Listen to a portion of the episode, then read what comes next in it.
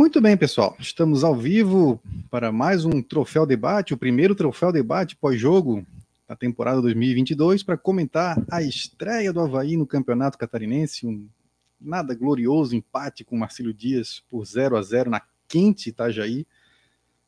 O jogo não foi tão quente, mas o clima estava é, bastante caloroso na, na cidade do litoral norte catarinense.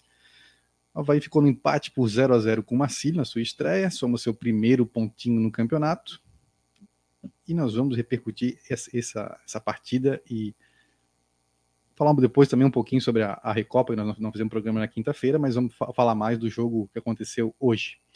Comigo aqui hoje, a escalação dos quatro Fs do Troféu Debate, eu, Felipe Silva, Fernanda Schuch, Fabriel, Fabrício Daniel, que não é o Douglas Friedrich, mas está estreando hoje aqui e promete uma boa atuação também, e o polivalente, onipresente Felipe Borges também hoje na nossa transmissão. Mandar um abraço para todo mundo que está acompanhando a gente aqui no, no chat. Vou ler rapidamente alguns nomes aqui: Gustavo Duarte, Hubert Gesser, Lucas Coelho, André Santos, Diego Canhete, Bruno Beirão, Adriano Gonçalves, o, o de sempre, está sempre com a gente, Adriano Neves, então, Júnior Rachadel, um abraço para todo mundo que está acompanhando a gente. E o, antes de chamar a turma aqui, eu queria lembrar vocês que hoje, por exemplo, né, o jogo do Havaí passou apenas na transmissão da, da do pay-per-view da N Sports, né, e o troféu Havaí ele tem um cupom uh, ah, para quem quiser ainda comprar o pay-per-view do Campeonato Catarinense. Está aí na telinha, né, para quem está vendo no vídeo, mas para quem vai ouvir depois no podcast, eu leio aqui o site, é o Catarinense Forte, Forte do Forte Supermercado, né, sem o E no final. Então, catarinenseforte.tv é o, é o site onde tu encontras lá uh, os planos né, para a venda do pay-per-view e pode aplicar o cupom Troféu Havaí 10, tudo junto, para ter 10% de desconto na compra do pay-per-view. Agora sim, vamos começar. Vou começar com a Fernanda, dar o seu boa noite, Fê. Dá boa noite para a galera aí. É prazer de te ter novamente aqui no programa com a gente. Boa noite, boa noite, Felipe, Fabrício, seja bem-vindo de volta. É... Filipes, né? É mais fácil. É... Então, né? Boa noite, mais ou menos, né? Depois de assistir esse jogo horroroso, né? Que foi sofrido. Quem aguentou aí até o final, parabéns. Confesso que aguentei até o final porque tinha o programa para fazer. É mas alguns pontos aí a ser debatido já de início, por mais que seja só o segundo jogo aí do ano, é, 15, 20 dias de preparação, é, todas essas desculpas que a gente já sabe que não são desculpas, são fatos, né? Mas alguns pontos que a gente precisa levantar e debater até para o que a gente espera aí ao longo desse campeonato catarinense ao longo do ano, né? Uma boa noite a todos aí que estão com a gente e falamos mais daqui a pouco. Antes de chamar o Fabrício e o Borges, eu destaco que já começou a coletiva do Claudinei, estava acompanhando aqui no YouTube da TV Havaí. Então, antes de chamar o Fabrício e o Borges, vamos passar lá para a coletiva do Claudinei para a gente acompanhar aí o, o que, que, o treinador do Havaí tem a falar sobre esse jogo. Eu vou compartilhar com vocês a tela rapid, rapidinho aqui, só um segundinho.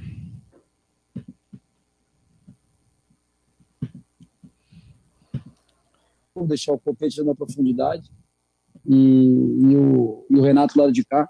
É, a gente tem que estar né? criando né? mecanismo, ouvindo, tentando né? criar, lógico que é, o tempo é, é curto, né? A gente entende é, que a gente teve poucas sessões de treino para trabalhar cada, né? A gente teve poucas sessões de treino para trabalhar transição, poucas sessões para trabalhar organização, poucas sessões para trabalhar é, iniciação de jogada, pra, sabe? Para trabalhar em bloco médio, bloco alto, bloco baixo. É, são poucas sessões de treino. Então, na, nessa pré-temporada, do tempo que a gente teve para treinar, a gente tirou dois treinos, a gente trabalhou cada coisa, é pouco. Né? E agora os mecanismos vão ter que ir sendo feitos no jogo. Né? E como a gente não teve tanto tempo para trabalhar, não temos tantas variações de mecanismos. Então, em algum momento, nosso time é uma equipe que já está sendo vista jogar desde o ano passado. Né? Então, a gente tem que criar essas alternativas para não ficar uma coisa muito fácil de se marcar.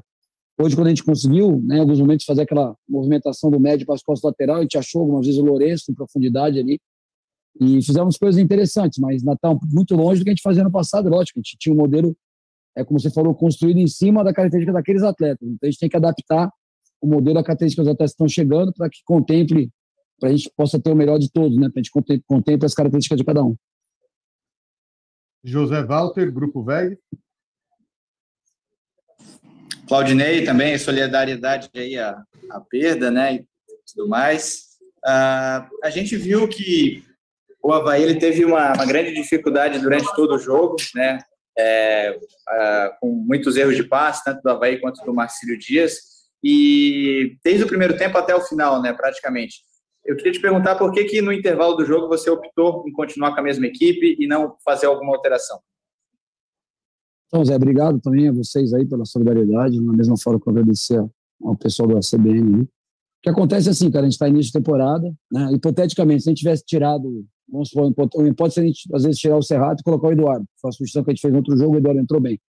Se a gente tivesse feito isso, perdido o Lourenço, a gente não teria um outro médio para colocar. Né? E teríamos que adaptar essa entrada que a gente fez do, do Ranieri como primeiro volante e adiantar o Bruno. Então a gente preferiu ser um pouquinho mais conservador para ver quem quer sentir, porque a gente já tem com o desgaste do jogo de quinta-feira, que acabou às 11 da noite, o jogo que a gente teve que correr até o final para tentar reverter um placar, tentar pelo menos empatar para decidir por pênalti. Então, a gente não tinha muito claro quem que ia sentir o desgaste do jogo. Então, podia ser que o Lourenço, com 10 minutos, pedir para sair. Daqui a pouco o Bruno está cansado e pede para sair. Então, a gente foi conservador no primeiro momento, aí com a lesão do Lourenço, a gente fez a troca. Depois, é, na hora de fazer a troca do Serrato, a gente adaptou ali. O Ranieri é um cara que jogou de primeiro volante no Bahia. A maioria dos jogos que ele jogou no Bahia, tanto no 23 quanto no profissional, foi nessa função de, de, primeiro volante ali na frente da zaga. Adiantamos o Bruno, já que a gente via que o médio, nossos médios tinham um certo espaço para jogar, né? se se posicionassem bem ali no interlinhas, conseguiam jogar ou baixassem um pouquinho para receber a bola. E, e essa, passa por essa adaptação também. Não é sair no caso da adaptação física, a gente procurar é, segurar um pouquinho, não fazer tantas trocas ao mesmo tempo, ou tantas trocas rápidas, porque a gente não sabe quem termina bem o jogo. A gente tinha o Arthur, que a gente estava uma preocupação, que o Arthur há muito tempo não jogava né, 90 minutos, estava muito tempo com a gente, que você não tinha iniciado nenhum jogo como titular. A questão do Diego Matos, Matheus Ribeiro, enfim, a gente não, não sabia quem suportar, então a gente está sendo é, um pouquinho mais conservador. Não é muito minha característica mudar no intervalo, vocês sabem disso, mas algumas, algumas situações a gente muda. Hoje, talvez fosse o que a gente pudesse ter feito essa troca no intervalo. A gente preferiu aguardar é, por essa questão de, de não, identificar claramente quem estava mais ou menos desgastado. E com relação às questões de construção de erro de passe, o campo dificulta muito o gramado, né? Deram uma melhorada, reformaram, talvez seja um pouco melhor que em outras vezes, mas aí começa, eles molharam bem antes do jogo, mas quando começa a secar o gramado, a bola fica viva, dificulta um pouquinho você jogar em dominar e já ter o passe correto, ou fazer um domínio orientado. Aí dificulta um pouquinho, como você falou, os outros equipes erraram muitos passes, né? Mais do que normal. Eu acho que talvez por essa questão do gramado. Agora vamos para perguntas enviadas por WhatsApp. Jean Romero, da Rádio Guarujá. Boa tarde e nossos sentimentos. Abraço a você e toda a família. Com o Douglas assumindo a titularidade no Catarinense, você já tem definido qual goleiro é o substituto imediato?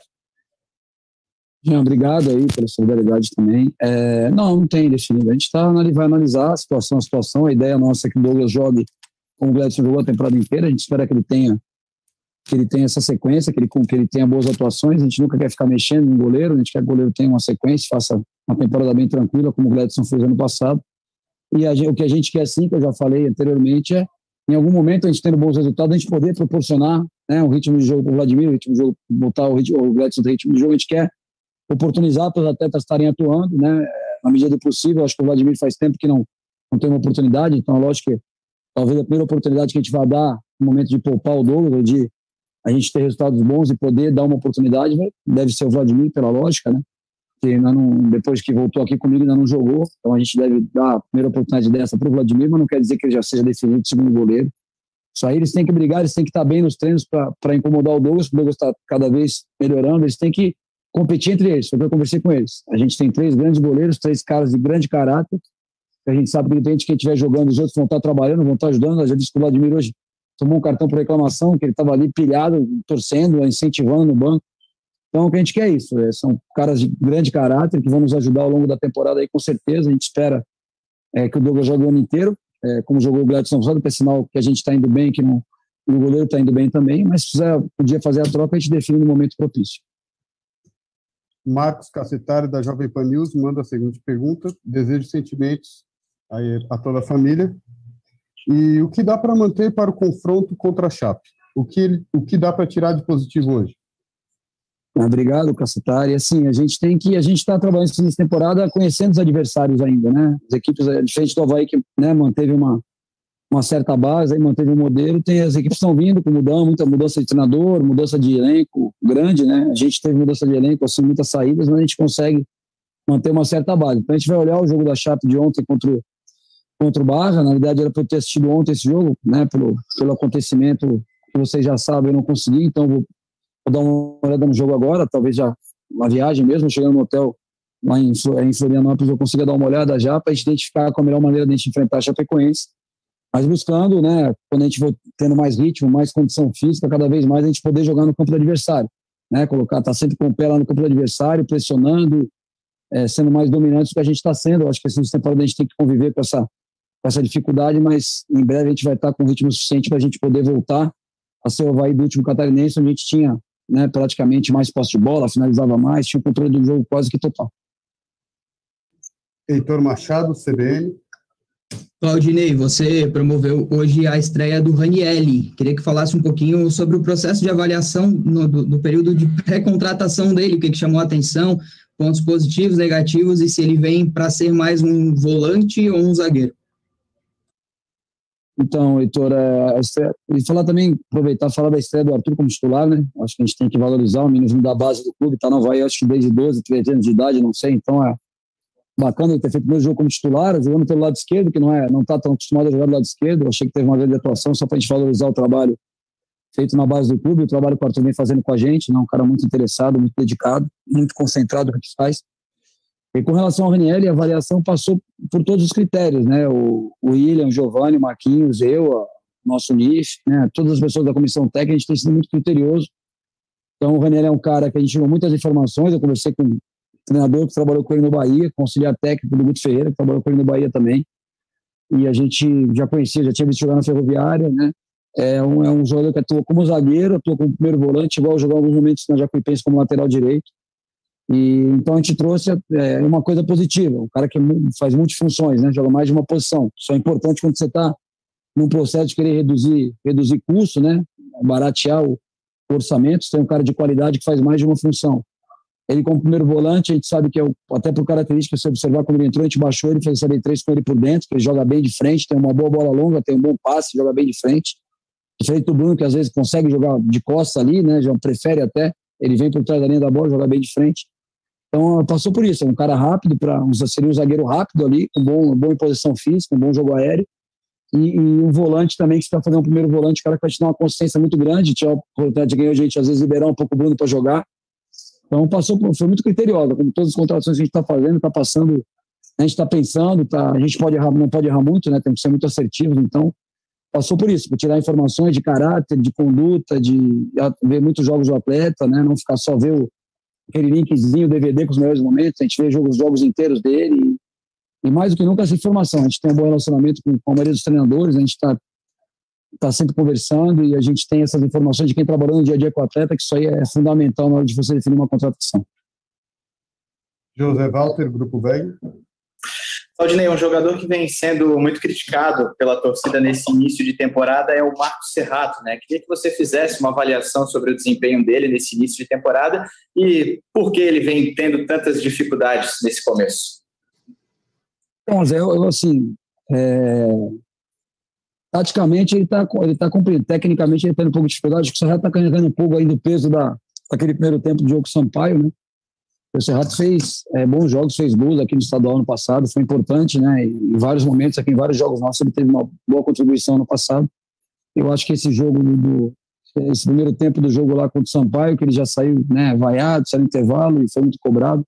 Ele está carregando esse peso que ele não tem que carregar, né? Você não vai jogar bem sempre. Infelizmente, jogou mal no jogo que era importante para a gente, né? E a gente conquistou o que a gente queria no final do jogo. Então, é, a gente está dando essa, essa sequência para ele, já conhecer o modelo, já está habituado a jogar é, dessa forma, né? Com os dois médios ali, fez várias vezes com o Lourenço, às vezes com o Giovanni. Então, a gente está optando por ele. A gente acha que no momento, eu já tinha comentado isso, a gente optar pelos caras que já conhecem mais o modelo, as movimentações, o momento de pressionar a bola, o momento de não pressionar. Senão, além da, da questão física, que os jogadores não estão na plenitude, você vai ter que conviver com essa questão de ter dúvida, né? criar dúvida na parte tática. Ah, sou eu que saio, não sou eu que saio. Então, o Serrato já tem isso bem definido. A gente espera que ele possa, tecnicamente, voltar a fazer bons jogos, como ele fez no passado, né? e tomar boas decisões durante o jogo. Eu acho que a crítica você também passa por isso. Não só, assim, esse, essa falta um pouquinho de confiança que eu estou sentindo nele, que a gente tem que procurar dar moral para ele, para ele voltar a ter boas atuações, como as críticas também passam muito por esse jogo do ano passado. Está carregando esse peso do ano passado até agora, né? E a gente espera que ele tenha em algum momento uma boa atuação para se recuperar, porque independente de ser titular ou não, é, ele tem contrato até o final do estadual, a gente vai precisar dele durante o campeonato. O estadual é muito difícil, né? a gente precisa contar com todos. Jean Romero, Rádio Guarujá. O que fazer para o Havaí ter maior força ofensiva e agredir mais para passar confiança à torcida neste início de temporada? A gente tem que ter um pouquinho de paciência, né? É, a gente tem que ter um pouquinho de paciência, dar tempo ao tempo. Infelizmente, é, futebol as coisas não acontecem como um passe de mágica, né? Não é você juntar um grupo de amigos, vamos jogar uns contra uns, jogar uma pelada. Se alguém não correr, tá tudo certo. Não, futebol é, é isso. A gente tem uma pré-temporada muito pequena, né? Muito muito curta, né, em relação em relação ao que é o ideal. Então a gente você pode ver, o Copete chegou uma semana depois, né, alguns jogadores, o Vinícius Leite teve testou positivo, ficou cinco dias sem treinar. Alguns jogadores tiveram alguma intercorrência, o Romulo machucou. Então assim, a gente não teve todos os jogadores à disposição o tempo todo. Então os treinos ficam é, comprometidos, você não pode fazer sessões tão longas de tempo, você tem que priorizar um pouquinho a parte física, não pode priorizar tanta parte tática ainda.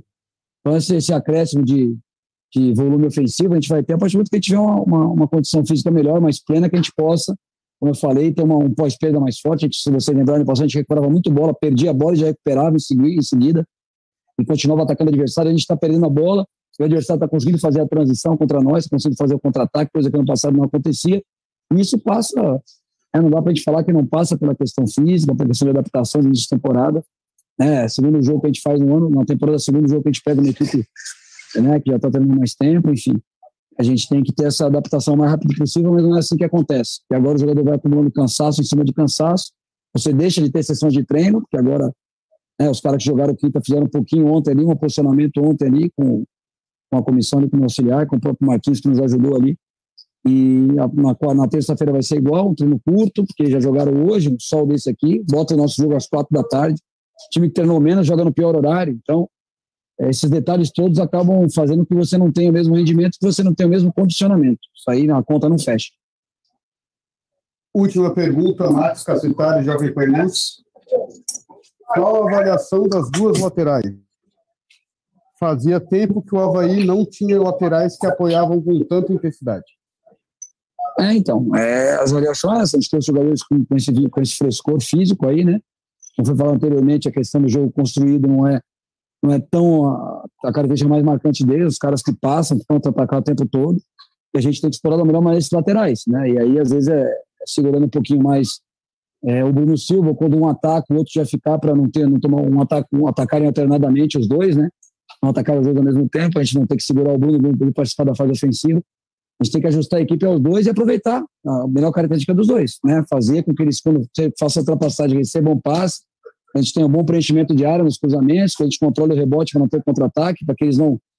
Esses fatos de estarem atacando não gerem contra-ataque na, nas costas dele. Então, essas adaptações, essas, essas questões táticas e adaptações, a gente tem que fazer em cima da, da característica dos atletas, que a gente também está conhecendo agora. Né? O Diego Matos eu conhecia pouco, o Matheus Ribeiro eu vi jogando no Atlético Goianiense no Santos, assim, na Chapecoense também, que a gente já conhecia um pouquinho melhor. O Diego Matos a gente está se habituando, está conhecendo agora as características, estamos muito interessante, jogador que está no volume de muito alto, até cansou um pouquinho no final, tirei ele ali. Mas a gente aproveitar esses jogadores e a gente ter peso na área. Tem que começar a pisar mais na área, acreditar que vai terminar em cruzamento para a gente fazer os gols. Obrigado a todos. Encerramos aqui a coletiva com Claudinho Oliveira.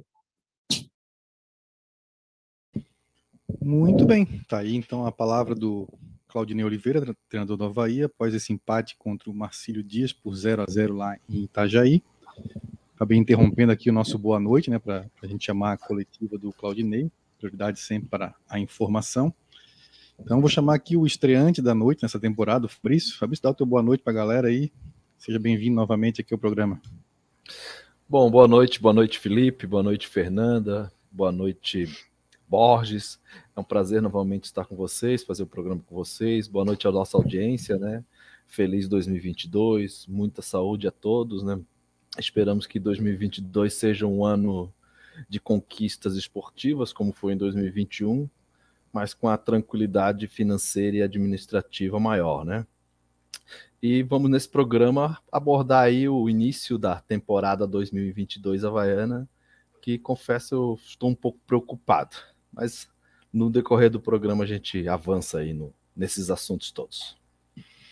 Beleza, então, Fabrício, chamar finalmente aqui o Felipe Borges para dar o seu boa noite e como tradicionalmente a gente faz, né, Borges? Já dá o teu boa noite e emenda aí uma análise sobre esse jogo Marcílio Dias e Havaí 0 a 0 O que que tu visse aí de, de questão estática, de movimentação é, do time do Havaí e até se tu visse alguma evolução em relação à estreia no ano, né, no, na, no clássico contra o Figueirense. Boa noite. Boa noite, Felipe. Boa noite, Fernanda. Boa noite, Fabrício. Bem-vindo de volta, amigo. Que saudade de, de fazer o dividir a bancada com o amigo. Muito bom. Obrigado, bom obrigado. É sempre bom falar de futebol quando o amigo está presente. É, concordo com o Fabrício também. Também fiquei preocupado com, com esse início de temporada do Havaí. É, Sobre o jogo de hoje, alguma evolução, talvez um pouco mais de evolução física do Havaí. Eu achei que o Havaí hoje fisicamente parecia um pouco mais inteiro do que no, no jogo com o Figueirense, pelo menos passou essa impressão, pode ser apenas impressão, né? É, também não fui no clássico e também não estava presente, obviamente, na Itajaí. E e às vezes a gente tem uma impressão dentro de campo que é diferente do que a gente tem pela televisão, né? Mas a impressão que deu pareceu o Havaí um pouco, um pouco mais inteiro, né? O Havaí de hoje foi o, o é, a disposição tática muito parecido com, com o Havaí do Figueirense, é, do clássico contra o Figueirense, né? Entrou com a linha de quatro ali.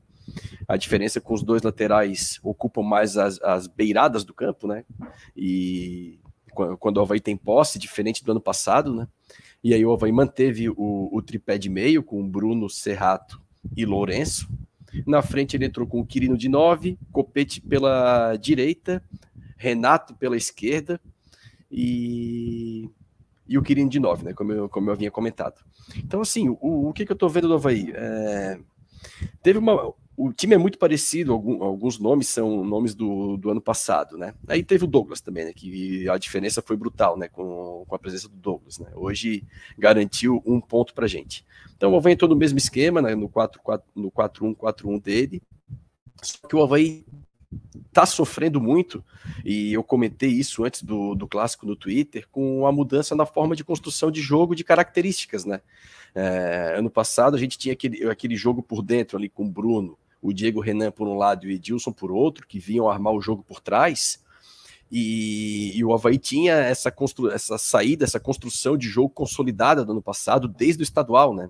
É, o Fabrício vai lembrar bem, a gente até teve até jogo no estadual que a gente comentou da dificuldade, inclusive, do Havaí compor o lado esquerdo do campo, a parte extrema, porque o Valdívia, que jogava ali, vinha trabalhar como meia quando recebia a bola, né? O Diego Renan também vinha trabalhando por dentro e às vezes faltava, inclusive, o jogador para estar lá na ponta esquerda, né?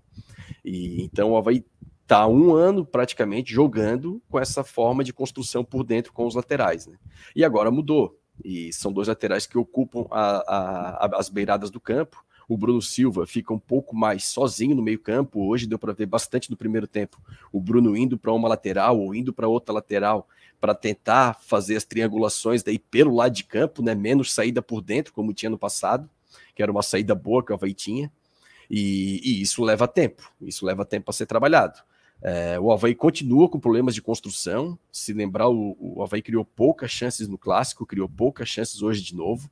Então é um modelo, é um, o, modelo, a distribuição do 4-1-4-1 está ali, mas quando o Havaí tem a posse, mudou a forma de construir o jogo, né? É, o Havaí teve bastante posse de bola no primeiro tempo, mas não foi efetivo, pouquíssima chance de gol. O, um jogo muito ruim no primeiro tempo, é, não só o gramado, como o Claudinei falou, mas também acho que pelo, pela temperatura. Foi uma verdadeira pelada no primeiro tempo, né? E aí, no segundo tempo, depois das alterações, eu achei que o Havaí melhorou um pouco. Uma coisa que eu tenho sentido falta nesse Havaí, e talvez o Fabrício vá concordar comigo, é que estou é, sentindo falta de jogadores técnicos. Sim, o Havaí tá com um time muito de jogadores mais agudos, assim. Se parar para pensar, tem os dois zagueiros, né? Que sem o Betão cai bastante a parte técnica, né? Os dois laterais do Havaí são de velocidade e de trabalhar pelo lado de campo. Aí eu acho que tem o Bruno Silva, que talvez era um dos mais técnicos que estava ali. Depois é Serrato e Lourenço, que são jogadores de, de muito vigor físico, que atacam as linhas adversárias. Copete, apesar de ser um jogador diferenciado, não tem a característica de ser um jogador técnico. O Renato, a mesma coisa. E o Quirino, mesmo sei, sim, é a primeira impressão, mas faz parecer o Getúlio o Ibrahimovic, assim, quando a gente vê o, o Quirino jogar, né? Então, acho que essa falta também de jogadores técnicos está complicando o Havaí. Quando ele botou mais técnica em campo, que aí teve a primeira alteração por lesão, né? O Lourenço, o Eduardo no lugar do Lourenço. E aí, na segunda alteração, que ele bota o Vinícius Leite no lugar do Quirino, passa o Copete para nove e bota o Serrato no Ranielli, começa a melhorar, porque ele tira o Bruno de primeiro volante, bota o Bruno para segundo homem pela direita, e bota o Ranielli para jogar de volante centralizado. E aí joga o, o, Bruno e o Eduardo um pouco mais à frente. Eu achei que com o Vinícius Leite, eu achei que melhorou a parte de qualidade técnica do Havaí. Achei que ali foi o melhor momento do Havaí do jogo, a partir da segunda, da segunda mexida do Claudinei. Mas também nada especial. É... Outra coisa que eu discordo, assim, do, é, de ter ido para o time titular, sabe? É, eu gostaria até que a gente soubesse bem como que é esse planejamento do Havaí, né?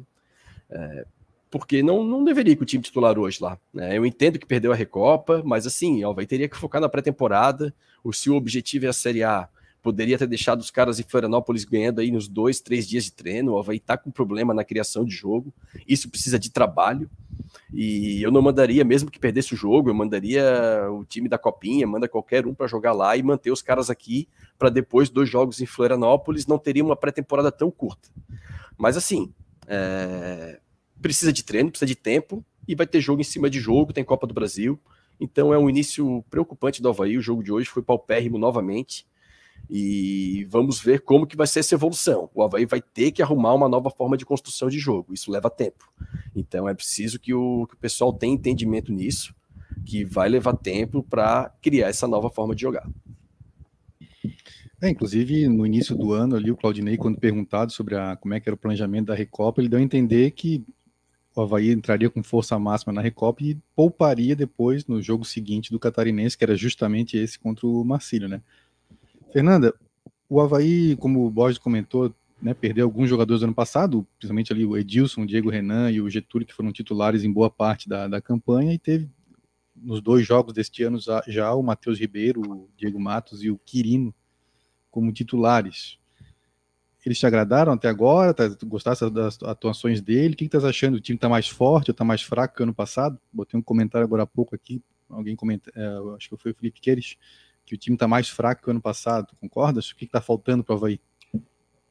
É, eu concordo, porque como o Felipe Borges ele também falou de que está faltando para esse jogador tecnicamente, né? Melhor assim. E eu concordo, o Havaí está mais fraco, perdeu jogadores e jogadores que estavam de titulares, que já estavam o ano inteiro né, trabalhando junto. É claro que quando chega jogadores novos tem que ter esse tempo de adaptação, então tem que ser questionado o Havaí sobre isso. Qual é o planejamento? Não teve nenhuma pergunta né, na coletiva sobre isso, de planejamento. É... Porque assim, já vamos enfrentar a Chapecoense quarta-feira. Vai ser a mesma desculpa? Não teve tempo para treinar, é, os jogadores estão em pré-temporada ainda, estão voltando, é o físico, é o calor. A gente sabe que o, campeonato vai, vai continuar, não vai parar. Então, ou assume de vez, é, vamos iniciar com, com sub-23, com é, o pessoal que veio da Copinha, ou os que são melhores fisicamente desses novos contratados, enfim, ou infelizmente, nesse início de campeonato, eu acredito que a gente vai ver mais jogos desse nível que a gente viu hoje. Hoje e contra o Figueirense, sim. A gente não pode deixar de, de lembrar que eu acho que o Marcílio não tem nem série e o Figueirense está na Série C. E eles têm elencos compatíveis com essas séries. Né? O Havaí, tudo bem, tá?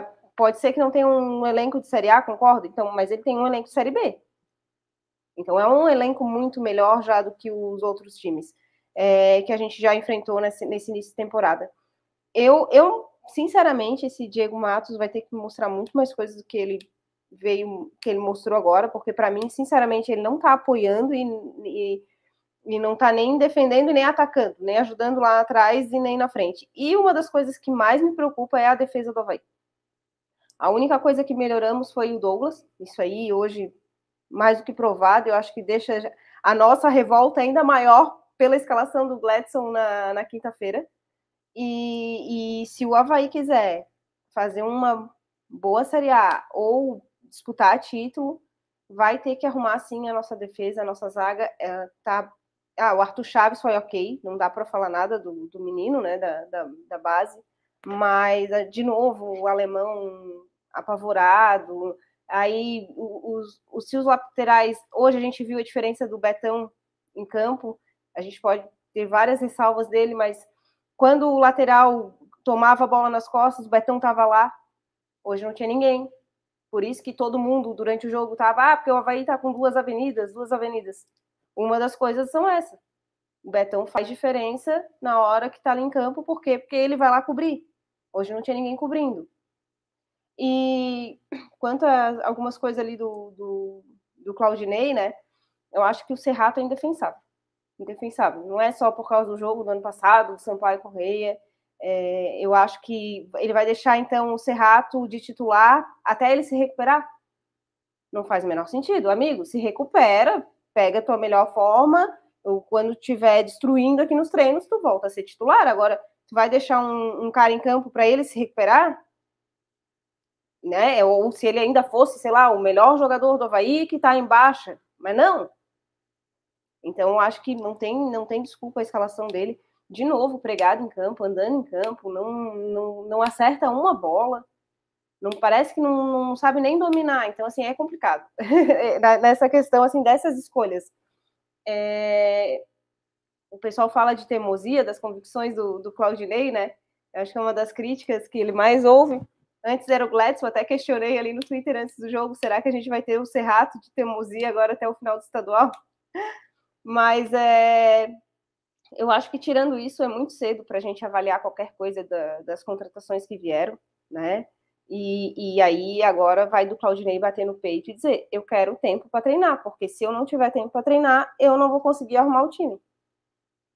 Então senta todo mundo, vê o que, que querem. O campeonato catarinense tem esse privilégio, né? Eu acho que classificam oito de 12. Né? É impossível dizer que o Havaí não vai classificar nessa primeira fase. Então, te dá uma certa liberdade de tu colocar e mesclar jogadores, colocar quem está mais em forma e não ir de força máxima, vamos dizer assim, desde a da primeira partida. Eu acho que falta isso, falta sentar e planejar melhor.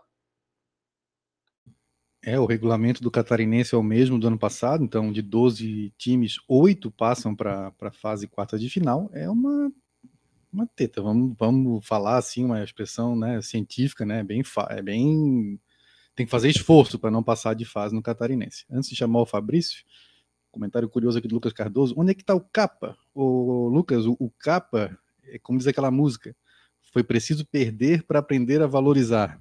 Depois que o capa saiu, a gente está sentindo falta de um lateral ofensivo, né? É, pois é, mas quando estava aqui, todo mundo criticava, inclusive eu, porque o capa ele tem uma grande qualidade, que é, é, se apresentar sempre o jogo, né? E que também é o defeito dele, porque ele se apresenta sempre e erra bastante e aí irrita a gente. Mas era um, era um desafogo, isso não tem a dúvida, né? Era um lateral que, que fazia o desafogo. Fabrício, tu que fizesse uma pré-temporada mais longa, correndo nas areias do Campeche, aquela, né, aquela corridinha de, de, manhã, ao fim da tarde, não sei como é, como é que tu preferes, né? O melhor horário. Me diga uma coisa, o que, tu estás vendo assim desse início do Havaí? Apenas dois jogos no ano, tem é, coisas, ah, claro, para melhorar, o né, o Claudinei, os jogadores, todo mundo fala, ah, não, tem, com o tempo vai melhorar. O que, que tu achas, né, que com o material que o Havaí tem hoje, né, de jogadores, que pode melhorar ainda? Por exemplo, é, hoje o Claudinei mexeu ali, tirou o Quirino, botou o Copete para o meio. Tu acha hum. que é uma uhum. mudança que pode, pode melhorar? O que, que dá para fazer com esse elenco, com esse time, na tua visão, para melhorar o futebol que o Havaí tem apresentado? É, eu acho que o Claudinei tem um grande desafio aí, né, para arrumar esse time, né? É, eu não vou, não vou entrar em detalhes da partida de hoje, porque a Fernanda e o Felipe, até o, e o Felipe Silva também já exploraram bastante, né? Foi uma partida ruim, obviamente, até em momentos apáticos, né?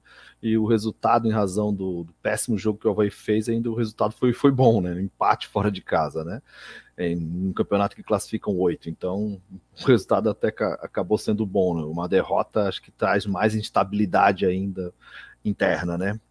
Ah, sobre o, o, time do Havaí, a evolução, né? Eu fico preocupado. Ah, antes de entrar nesse, né, nas evoluções aqui, eu também gostaria de destacar, como os colegas já fizeram, né? O Douglas, né?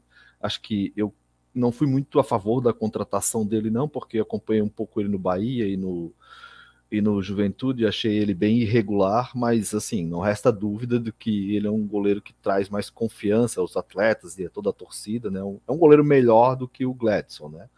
Que eu realmente não entendi por que, que o Havaí renovou com o Gladson. E não estou falando aqui da partida passada, não. Acho que é uma, uma opinião que eu já tinha. Mas sobre a tua pergunta, né? É, eu vejo, eu, eu, tenho muita curiosidade e preocupação ao mesmo tempo como o Claudinei vai arrumar esse time, vai evoluir esse time, né? Obviamente tem a questão física, tem a questão física. A gente sabe disso que é um ponto importante, né? Os jogadores vão evoluir fisicamente, vão crescer. Isso é, isso, isso é, é certeza que vai acontecer. Só que tem é, houve algumas trocas no elenco e, e, e não, e, foram trocados jogadores e características. Então, o Havaí, o, o, ano passado, em 2021, na temporada 2021, o time que às vezes era criticado por criar pouco, de média de um gol por partida, que só evoluiu essa média após a chegada do Copete, mas esse time, desde o início da temporada, desde o primeiro jogo, ele tinha três, pelo menos, características marcantes, né? Que era a pressão alta, né? O Havaí inclusive roubou, roubou, fez vários gols de roubadas de bola no campo de ataque. O controle de jogo, o Havaí, na maioria das partidas, controlava bem o jogo com posse de bola, né? Mais para o final, que houve alguns jogos que o Havaí recuou mais no segundo tempo. E também é, a saída de bola de modo tranquilo, né? A Havaí saía bem, saía naturalmente, o Havaí saía naturalmente tocando de trás, né? E quando não havia possibilidade de tocar de trás, o Edilson sempre buscava o Getúlio na velocidade. Então a gente trocou Getúlio por é, Quirino, né? Eu, eu não sei se ele vai evoluir fisicamente e vai ter as mesmas características com o, que o Getúlio, mas me parece que não.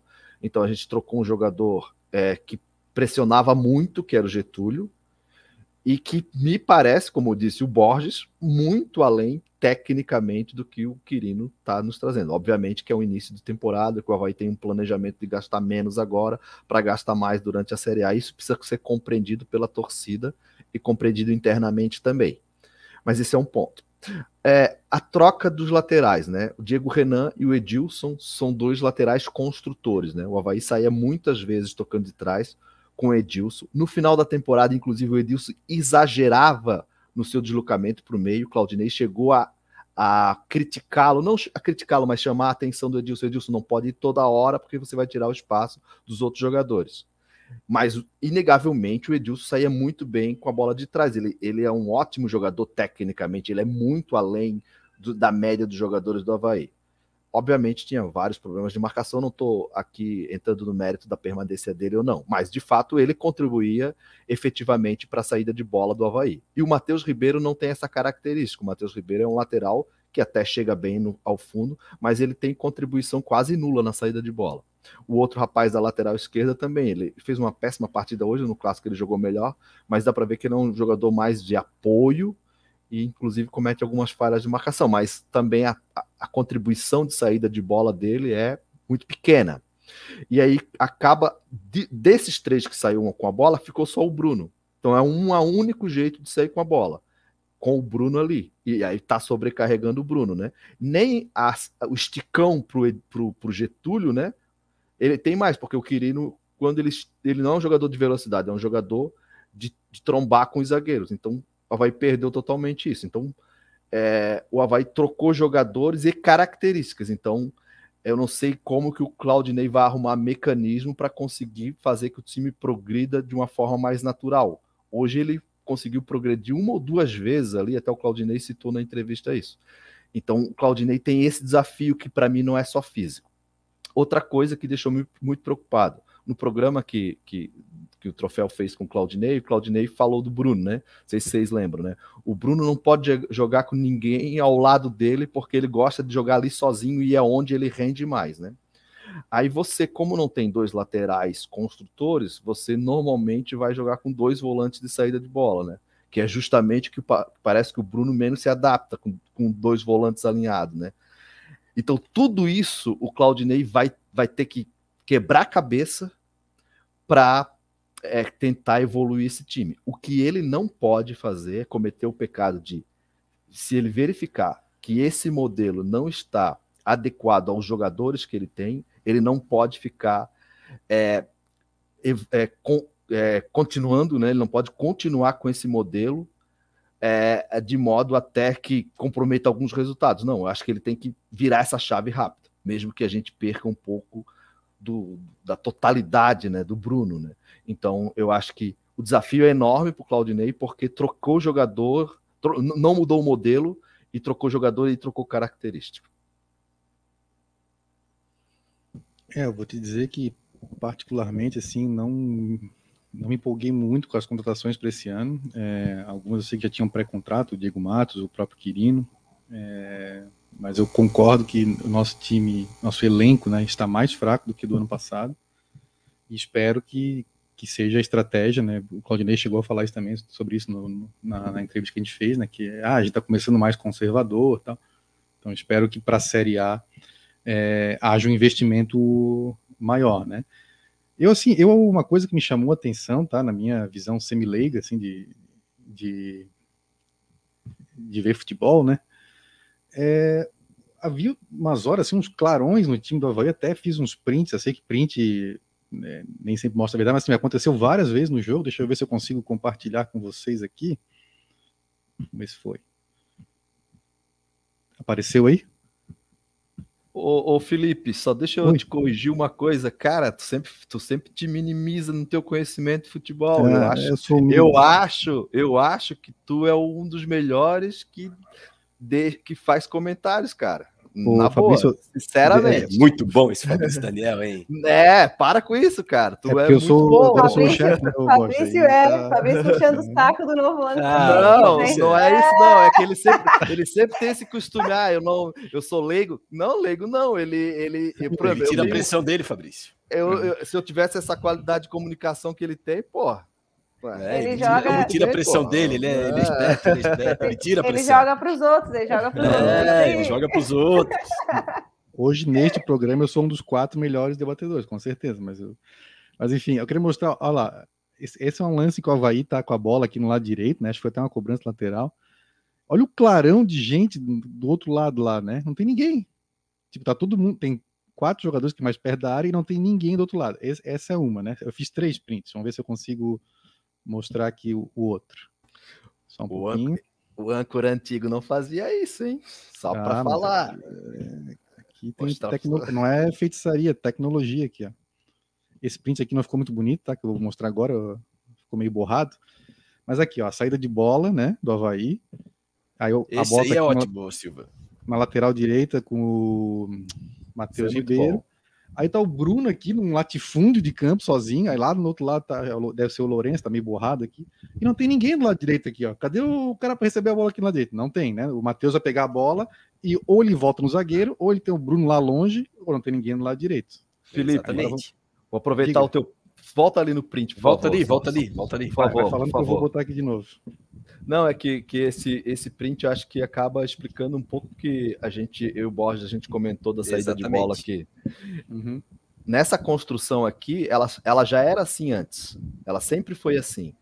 É, é, que o Edilson e o Diego Renan, principalmente o Edilson, eles conseguiam caminhar com a bola aqui de trás e fazer essa saída sozinho eles aqui.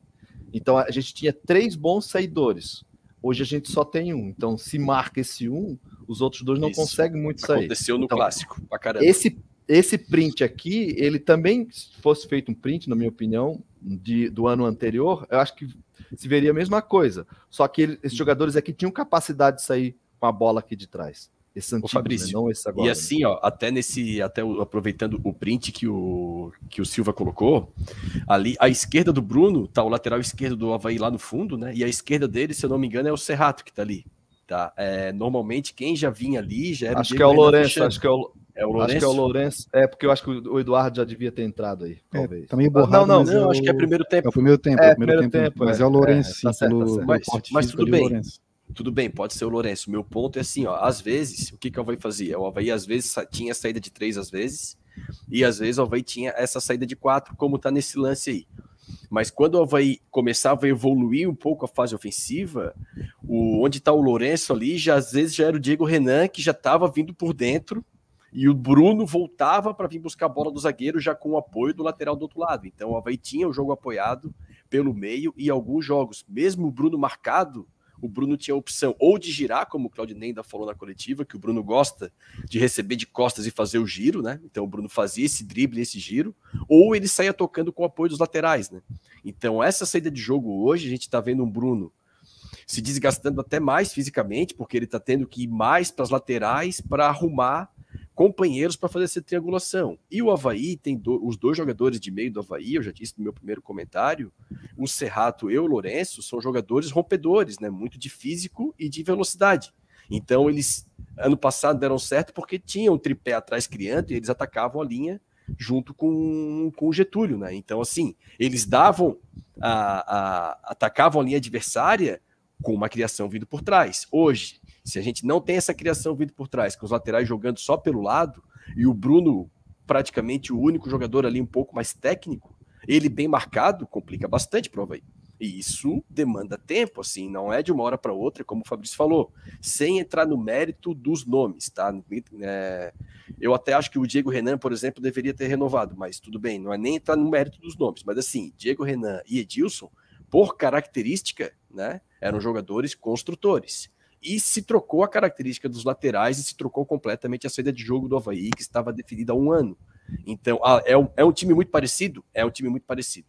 As três peças que trocaram eram essenciais para o Havaí ter aquele modelo de jogo que teve do ano passado. E a gente não está falando nem de 4-1-4-1, 4-4-2, é mais de é, a distribuição das peças em campo, ok. É mais o formato da construção de jogo que necessariamente vai ter que ser alterado independente se 4-1-4-1, se 4-4-2, se 4-1-3-2, não, não interfere na, na distribuição dos atletas, mas o formato da construção de jogo vai ter que ser mudado e precisa de treino.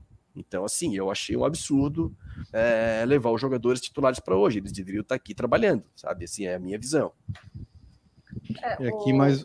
Oi, perfeito, depois eu Não, falo. É... Sobre essa saída, assim, né? É meio básico, né? Se tu for querer sair jogando tu precisa de triangulação. Com esse espaço todo que tu tem aí, inevitavelmente tu vai dar bagão. Porque, né, vai chegar a pressão. E eu não sei se vocês, se vocês ouviram, mas o treinador do Marcílio estava o tempo inteiro falando: aperta, aperta, porque eles vão errar. Porque várias vezes a bola saía no zagueiro, zagueiro Bruno. O Bruno ficava segurando a bola ali de costas, esperando que alguém aparecesse e não vinha ninguém.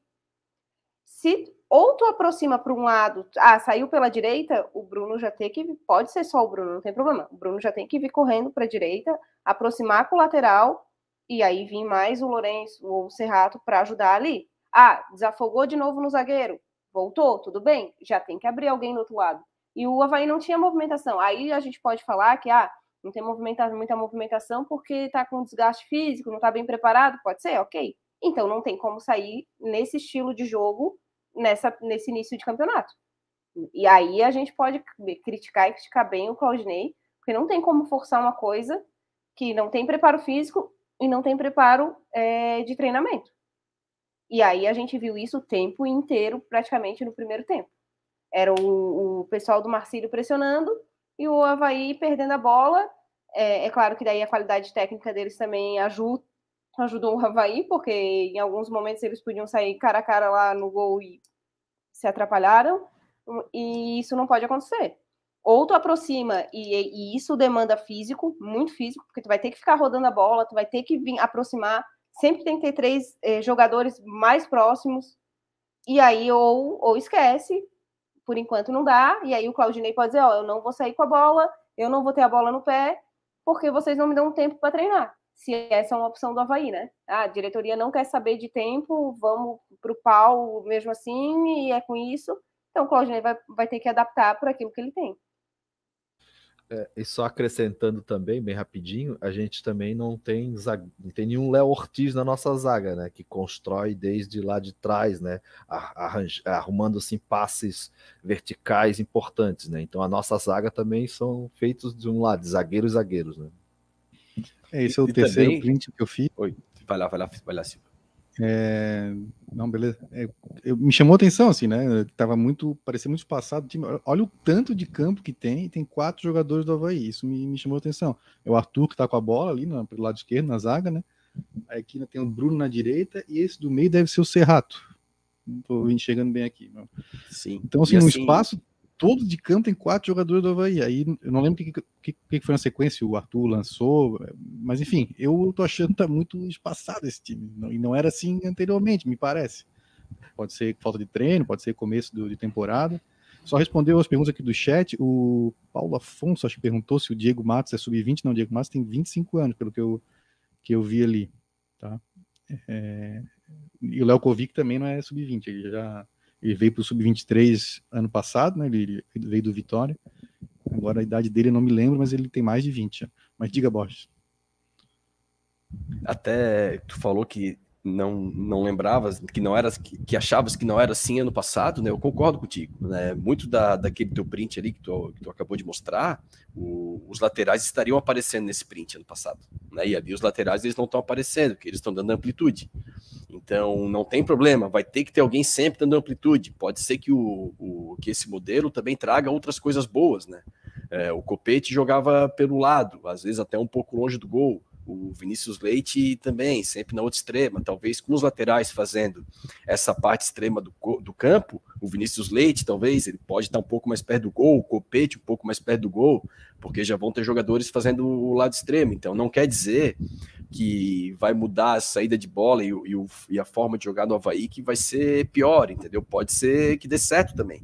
O ponto é que precisa de tempo, precisa de tempo, precisa de respaldo, né? Oi, Fê. É, já que, como tu falou ali, os laterais estão avançando mais, estão indo mais para o fundo, né? É, não seria uma boa também ele testar, sei lá, três zagueiros? porque aí tu ganha a amplitude dos laterais, né? Tu tem uma segurança maior Sim. ali atrás, não fica essa avenida que a gente tanto falou no jogo de hoje. E, e aí tu dá liberdade para os laterais. E aí, né, adapta, bota dois atacantes da área, um, não, não joga mais de ponta. É, é, eu, eu, eu, gosto desse, do, do, esquema com três zagueiros. A gente até perguntou pro Claudinei ali, né? Mas precisa Sim. de mais zagueiro, né? Porque se ele entra com o é. esquema de três zagueiros, só tem três, né? Então, qualquer cartão ele tem que desarmar o esquema. Então, assim, o, a, a, o cobertor do Havaí tá muito curto nesse início de temporada, muito curto mesmo, sim. É, se tu olhar o banco do Havaí também, é, banco bem complicado, sabe? E, e, e, precisa de tempo, e respaldo, e planejamento, e que esse planejamento seja seguido e que isso seja comunicado para a torcida. É, eu acho que tem que alguém, é só o Claudinei que fala, pelo que a gente está vendo, né? De planejamento, a gente só sabe o que está acontecendo pelas entrevistas do Claudinei, né? E eu acho que a diretoria poderia vir falar sobre isso para que a gente saiba exatamente o que o Havaí está planejando. Ah, a gente vai fazer um estadual, é, como o Silva falou ali, segurando um pouco nas contratações e fazendo experiência com a base, tudo bem, sem problema. Mas isso tem que ser um projeto, né? Saber que um projeto desse pode trazer pressão, pode não trazer resultados imediatos, e isso pode ter uma pressão externa de torcida e mídia, então isso tem que ser falado, o planejamento tem que ser seguido, né? Mas isso precisa estar muito claro, né? Ou vai jogar o estadual às veras desde início para tentar o título, beleza? E uma coisa só para finalizar o, o, o, comentário, é assim também, né? O perfil do Havaí, o Havaí é um time assim que eu isso eu sempre vi, é muita dificuldade que o Havaí encontra, e times do porte do Havaí. O Havaí, principalmente no estado comandar, diferente de um Juventude, por exemplo, né? Mas o Havaí, ele, quando tá na Série B, ele pode fazer um time com jogadores mais técnicos para jogar com mais bola no chão, como era o time do ano passado porque ele vai entrar numa competição que ele vai ter que jogar, né? E quando um time do é, como o Havaí está na Série A, ele vai ter que ter um estadual com bola no chão para jogar, porque ele é o maior. Só que na Série A, provavelmente, ele não vai ter esse mesmo modelo, ele vai ter que mudar o modelo. É como já foi falado, modelo de força e velocidade. Então, isso também é uma equação complicada de ser feita. É, o perfil de time do Havaí na Série A é diferente do perfil de time do Havaí de estadual. Ano passado, o Havaí jogou o estadual de uma forma e foi para a Série B da mesma forma. Deu certo. Esse ano é muito complicado de fazer um time mais técnico para o estadual e entrar com um time técnico de bola no chão na Série A, porque não vai ser o perfil do Havaí. O perfil do Havaí vai ter que ser um time fisicamente muito forte né, e com uma transição muito rápida. E jogar em transição no estadual é complicado. Hoje o Marcílio deu a bola para o Havaí no primeiro tempo, o Havaí ficou, se não me engano, 63% com pós de bola no primeiro tempo e nada. Então o que, que os caras estão fazendo? Dá a bola para o Havaí, espera. É o que o Havaí vai fazer na Série A. Só que no estadual ele não pode jogar com o modelo de Série A. Então não é uma equação simples de ser resolvida e precisa de, de apoio para que esse trabalho seja desenvolvido. Muito bem. Uh, a gente teve hoje, Fernanda, a estreia do Douglas, a reestreia do Douglas, o mito do Cartola, que passou pelo Havaí em 2017 na Série A, deixou uma ótima impressão na, naquele ano, fez partidas memoráveis, aquela contra o Grêmio, né, na, na Arena do Grêmio, talvez a maior atuação que eu vi de um goleiro do Havaí. E o que, que, tu achaste da reestreia do Douglas? Foi bem? Te passou? Eu confesso para ti que quando ele caía no chão, sentindo ali a coxa, alguma coisa, me dava um estado de nervos podia entrar outro goleiro no lugar dele, né? Mas o que, que tu achasse aí da, da estreia dele? Ah, é aquilo que a gente espera do Douglas, né? E diferente de tipo de Muriqui que 2009 para 2021, né? 2017 até que não está tão longe é, a volta dele, assim. Não, é, eu acho que o, aquela velha máxima do bom time começa com um bom goleiro, isso é, é fundamental. É, tu ter uma segurança ali, e é um goleiro que a gente precisa que ganhe jogos, como ele ganhou naquela, naquele, naquela Série A, né? A gente precisa pontos que, que o goleiro também vai dar. Um goleiro só ok para um time como o Havaí numa Série A não basta. Né? Porque, ah, mas essa bola era muito difícil, não sei. Não, o goleiro do Havaí tem que fazer milagres. E, assim, claro que não fez nenhum milagre hoje, assim, mas ele fez boas defesas, já começou a passar segurança e nos deu um ponto, certeza, certeza, assim. É, comparando com o jogo de quinta e com o que a gente via do Gladson, eu acredito que ele tomaria um gol ali. Acredito que ele tomaria um gol e, e, o, e o Douglas já chegou chegando, né? Mostrando que veio, ele sabe também. Outra coisa que o Havaí tem, ah, a gente, claro, eu concordo plenamente que a gente não precisaria ter renovado com o Gladson. Fica com o Vladimir e fica com o, o Douglas, eu sei que tem vários argumentos, concordo, que ah, o Douglas se machuca, e tá, tá, tá. só que pensando em orçamento, e que tanto falo de planejamento do Havaí, que não pode gastar, ficar com três goleiros assim, não sei se esse planejamento, a, a menos que os salários dos três sejam muito baixos, né, e aí tudo bem, né, mas que eu acredito também não seja assim. É, mas o Douglas estreou, estreou fazendo aquilo que a gente espera dele, nos dando pontos. É, isso aí, boa. Achei uma boa reestreia do, do Douglas. Foi até exigido, o Marcelo teve algumas oportunidades de, de gol e, e, foi bem. Bom, pessoal, acho que falamos bastante já do jogo de hoje, passando a régua aí na, nessa, nos comentários sobre o jogo de hoje. Marcelo Dias e Havaí 0 a 0 Estou vendo aqui que Figueirense e Joinville também estão empatando por 0 a 0 Ontem teve Concorde e Brusque também empataram o 0 a 0 Então, nos critério, no critério ordem alfabética, o Havaí é o quarto nesse momento, né? Mas está empatado com todos esses times, né? Com a mesma pontuação, mesmo saldo de gols, mesmo número de gols marcados, que é nenhum, no caso, né? Mas por enquanto, critério ordem alfabética, estamos em quarto. O Havaí, então, agora tem a Chapecoense na próxima rodada, mas eu queria voltar no tempo um pouquinho, alguns dias. E queria pedir a palavra um pouquinho. Eu preciso desabafar. Estou agoniado. Ah, assim, ó, sobre, vamos falar um pouquinho do jogo de quinta, né? A gente não fez programa quinta. Quem já acompanha o programa aqui há, há mais tempo sabe que a gente não tem feito mais, é, desde é, a volta do público na Série B, a gente não fez mais os pós-jogos nos jogos em casa, porque a raça aqui vai para o estádio, né? Acho que só eu não estou indo ainda, por causa da, ainda estou meio cabreiro com Covid e tal. Estou meio preocupado ainda, mas, então estou evitando aglomeração, mas muita gente está indo, a gente não, não teria como fazer o programa meia-noite e pouco, né? Vocês voltando do estádio e no dia seguinte aí todo mundo tinha compromisso, tal. Enfim, a gente não tem feito desde o jogo contra o Vasco, que não teve público, a gente não fez mais nenhum pós-jogo em casa, a não ser o do acesso que foi no dia seguinte, né? Enfim, por isso que a gente não fez programa. Então, por isso vamos falar um pouquinho agora desse desse jogo também, já com baixou um pouco a poeira, mas eu preciso falar. Ah, é o seguinte, ó, eu, o, o, assim, os profissionais do futebol, eles nos pedem, né, tem, que a gente tenha, entenda, tenha paciência, e eu concordo plenamente. Estou tendo paciência com o Havaí, não gostei do jogo hoje, mas estou entendendo que é um processo, que vai melhorar, que pode vir outras peças, que o treinador pode arrumar soluções, beleza. Eu só peço também que os profissionais do, do futebol entendam o torcedor também, e entendam onde estão metidos, né, onde é que eles estão, em, em que lugar que eles estão.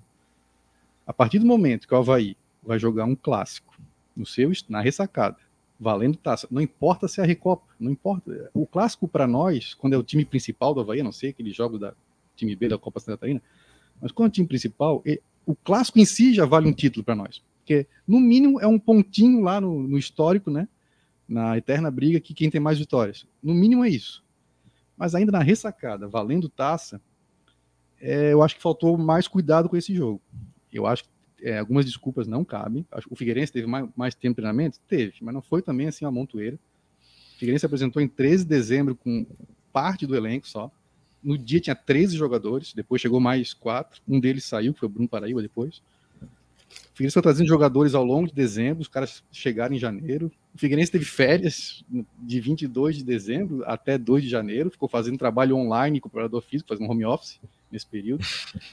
Então, assim, ó, tudo bem, o Figueirense teve mais tempo de treinamento, mas também, assim, não era uma grama extremamente verde do nosso vizinho, tá? Porque eles tinham oito jogadores que estrearam nesse jogo, nesse clássico, um treinador novo que está implantando agora o seu, seu, trabalho, um time que eu posso dizer é, inexperiente para esse tipo de jogo, um clássico valentaço, o nosso time é muito mais experiente, tem, e um time de menor qualidade.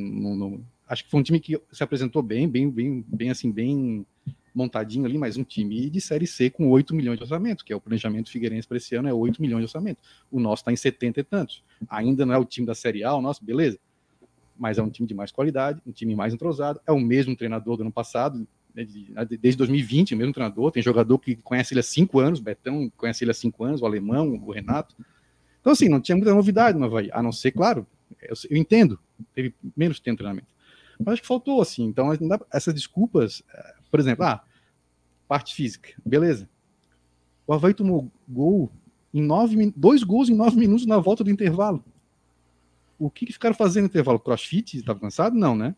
Ficaram descansando no intervalo. Aí, com nove minutos, tu toma dois gols e a culpa é do preparo físico? Não. Então, vamos com calma nessas né, desculpas. Eu acho que faltou levar a sério a história do goleiro, por isso que eu digo, o clássico é importante para nós. Não é hora de fazer homenagem para o Gladson. É hora de botar o melhor goleiro disponível. Porque a gente quer ganhar o clássico, a gente não quer perder o clássico. Tá? Então, esse foi um. E, a atuação do Gladson no clássico foi decisiva, foi decisiva pro placar do jogo. Nós somos 3 a 1 em casa do time de Série C, que é o nosso rival histórico, beleza, respeitando toda a história do Figueirense, mas é um, hoje é um time de Série C. E outra coisa que eu ouvi também, o Havaí não treinou porque o gramado estava sendo trocado na ressacada e no CT. Pô, peraí, daí tem que chamar. Esse jogo tá marcado há um mês. Não sabiam que ia ter o jogo. Se não dá, ah, aí sim diz, ah, não. Mesmo assim, não ia dar tempo de trocar. Tem que ter um tempo. Eu sou leigo, não, não, sei dizer. Cara, tem que ter uma solução. Tem outros estádios aqui que a gente possa jogar aqui perto. Dá para fazer um jogo treino fora, com Camboriú, com Brusque, com Marcílio, com Ercílio Luiz, são clubes próprios não é possível, cara. Então, assim, ó, faltou levar a sério esse jogo. Em, em, alguns pontos. Acho que em outros pontos, vai, fora de campo, assim, em alguns pontos, vai levou a sério. Acho que fez uma promoção legal de ingressos, é, promover o espetáculo em si, mas faltou cuidado com esse jogo. E o resultado a gente viu em campo. Um vareio do Figueirense em casa, 3 a 1 eu fui dormir puto, muita gente foi, embora na rede social, ah, nossa, Recopa tal. Eu fiquei até quase quatro da manhã acordado no WhatsApp, falando com um monte de gente havaiana, tava puto também, porque é isso, o clássico para nós importa. Então, eu digo, os profissionais têm que entender o que, que o que, que é importante também para a gente que é torcedor, né? Que o futebol, o, o Havaí não existe para agradar o Gladson, sim a gente que é torcedor. Então não, vai, não vão tomar todas as decisões que a gente quer, obviamente, mas tem coisa que não dá para não dá para fazer. Então, assim, eu espero que nos dias seguintes tenha havido cobrança. Eu não quero tocar fogo em tudo, eu não quero derrubar o Claudinei, eu já defendi aqui que a manutenção dele foi um, foi um acerto. Eu acho que tem capacidade de melhorar esse time aí, pelo, pelo que ele fez uh, no passado. Só que a, história do campo não é culpa dele, é culpa de alguém que, que, falhou nessa história do gramado aí, aí tem que chamar essas pessoas e dizer, cara, era um clássico. Agora tá na história que o Figueirense tem um título ressacado, não importa se é. Pro torcedor do Havaí machuca, né? Tinha 11 mil pessoas no estádio. Então, quantos jogos do Havaí dá 11 mil pessoas? Pouquíssimos. Então, a torcida levou a sério esse jogo. Então, esse é o recado que eu deixo. Assim, tem que. Não dá para passar em branco. Assim, ah, não, mas era o primeiro jogo. Não, não tem que ter um pouquinho de sangue na veia, assim. Tem que ser profissional, mas com sangue na veia. Nós vamos 3 a 1 em casa, em rede nacional, de um time de Série C. Então, tem coisa que não dá para passar em branco. Então, tem que cobrar para não, não se repetir. É só isso. Silva. Tudo bem. Agora é... eu desabafei, estou um pouco mais tranquilo. Não, pode, tá. Pode... O desabafo muito pertinente, inclusive, tu tocou do. Fiquei... Estou até chateado contigo que tocasse de alguns pontos aí, que tu roubasses pontos que eu tocaria aqui, mas a gente não, não troca, a gente, a gente não fala antes do programa, sim, né? A gente vai, a gente faz o programa. Então, tu devolveu a, Eu fiz a pergunta para o Claudinei antes de ti, eu não sabia que tu irias fazer, agora tu devolveu roubando alguns pontos aqui que eu iria comentar. Mas assim, ó, é, foi um desastre o que aconteceu, né? Foi, não tem outra palavra, foi um desastre o que aconteceu. O, pela primeira vez o Figueirense deu a volta olímpica no estádio do Havaí, então assim, isso não poderia ter acontecido, e eu concordo integralmente com Silva que faltou o Havaí levar a sério esse jogo. O jogo está marcado, como o Silva falou, nas eleições já se sabia que o jogo estava marcado, está marcado desde o ano passado, era até dia 19 e ainda o jogo foi transferido para o dia 20, tá?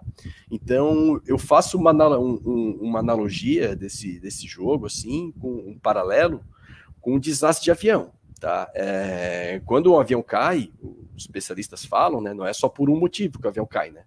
E eu acho que esse jogo do Havaí, esse, esse, essa Recopa Catarinense, foi uma série de problemas que ocasionaram nesse título do Figueirense, né? E eu, eu concordo com, com, o que o Silva colocou. Então eu vou elencar alguns aqui que, na minha visão, foram problemas sérios, tá? Vou começar falando por dentro de campo, tá? A escolha do Gladson. Até no programa com o Claudinei eu, eu fiz essa pergunta para ele, né? É, se, quando ele. O Gladson deu aquela brecha ali da falha contra confiança e o Vladimir já tinha chegado. Se ele não pensou já em trocar o goleiro para que ele para que um goleiro de mais qualidade mesmo e tirar essa pressão dele, né? Eu achei que o Claudinei não, não deveria ter, ter, ter sido feito uma homenagem para o Gladson. Eu acho que ele tem, ele teria e tem todos os argumentos do mundo para bater um, para chamar o Gladson e bater um papo com ele, explicar a situação. Ó, oh, Gladson, comprei o teu barulho no passado, deu muito certo, obrigado por 2021, mas agora, cara, virou o um ano, tu sabe que tem uma pressão grande, qualquer derrota e qualquer falha tua é, ou até sem falha do Gladson, mas se tivesse uma derrota para o Figueirense e a torcida ia pegar no pé, que já não simpatiza muito com ele, eu achei que o Claudinei se arriscou né, é, em colocar o Gladson para jogar. Eu, eu, acho que ele foi um erro dele e eu acho que isso é até eu acho que é até uma unanimidade, né, que deveria jogar o, o Douglas. Mas assim, o que me assustou nesse jogo foi que, para mim, a derrota não se passou só pela falha do Gladson, tá? É isso que me assustou mais no jogo, porque se olhar o jogo, esquece o resultado, falar só de bola, o Figueirense foi melhor. Então, se tivesse que alguém, se alguém merecesse ganhar aquele jogo, era de fato o Figueirense. Não foi aquele jogo que o Havaí jogou muito bem e perdeu porque o goleiro falhou. Não foi isso que aconteceu. O Figueirense mereceu ganhar o jogo do Havaí. Então, eu acho que a derrota não passa só pela falha do Gladson. E isso aí é o que eu vou trazer outros problemas que eu acho nesse desastre que aconteceu. Primeiro, o planejamento, tá? É, o planejamento do Havaí. O, o William Thomas foi anunciado, eu fui até buscar no Twitter, dia 18 de dezembro, tá? O Claudinei foi, pelo que o Claudinei falou na coletiva, foi no dia 28 ou 29, não sei bem aqui, o dia que renovaram com o Claudinei. E nesse meio tempo foi se mexendo no elenco. Quem que mexeu no elenco? É, qual que era o, o profissional gabaritado para o futebol que estava manejando essas saídas de jogadores do Havaí? O discurso na eleição e após a eleição é que seria esperado o diretor de futebol para começar a mexer no elenco e treinador.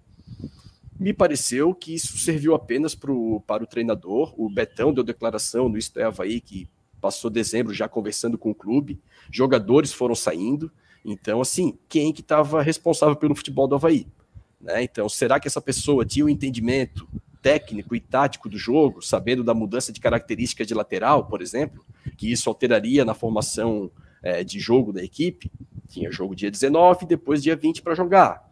Quem que mexeu no elenco do Havaí se não tinha um profissional gabaritado para a função? Então, assim, Claudinei deu entrevistas, eu acho que a renovação dele demorou muito principalmente porque o William Thomas também demorou muito a fechar, então tinha que ter alguém ali já para começar a mexer no elenco, liberar jogadores ou trazer novos jogadores. Eu achei que isso demorou muito, o ficou muito tempo parado. Segundo a coluna do Rodrigo Faraco, 15 dias depois da eleição não tinham nem telefonado para o técnico para se apresentar e tudo. Então acho que o Havaí ficou muito tempo parado. Concordo com o Silva. Isso é não levar tão a sério esse jogo que a gente não poderia perder. Segundo ponto, esse que o Silva tocou. Beleza, o gramado está passando por reforma, o Havaí não pôde treinar, beleza. Então, assim, é isso que eu falo do quem era o profissional que estava manejando o elenco. Mudaram a forma de criação de jogo, trocaram laterais construtores por laterais agudos, mudou a forma de jogo do Havaí. Então tá, vamos, vamos trabalhar. Aí não tem campo para treinar. Então, se não tem campo para treinar, qual foi o ser humano é, no Havaí que decidiu fazer a pré-temporada em Florianópolis se não tem campo? Pô, se não tem campo para treinar, o Havaí, se não me engano, ficou no hotel uma semana para alimentação, os jogadores dormirem bem e tal, já gastaram com o hotel. Sei lá, o Criciúma não tá jogando, vai lá no CT do Criciúma, faz a temporada lá, pagou um hotel aqui, paga o hotel em Criciúma, acho que não mudaria tantos custos do Havaí. Então, quem que aprovou uma pré-temporada em Florianópolis não tem campo? Então, assim, é, são coisas que aí depois estoura, né? Chega. É isso que eu tô falando do jogo que me assusta, né? Porque aí a gente vai pro jogo, não tem treino, não tem construção de jogo. Figueirense foi superior nos 90 minutos. Então, eu acho que, além do erro do Gladson, é, é, é mais que isso. Não, a gente não perdeu pela falha do Gladson, a gente perdeu porque jogou pior que os caras. A chance que a gente criou foi a cabeçada do Quirino no escanteio. O gol, a bola saiu de um escanteio, bola parada. O segundo tempo é, teve a cabeçada do Renato, bola parada também. Então não teve nada de construção de jogo, só Havaí só chegou na bola parada. E então tivemos erros administrativos do Havaí, tá? Uma demora muito grande para começar a temporada, uma demora muito grande para renovar com o técnico.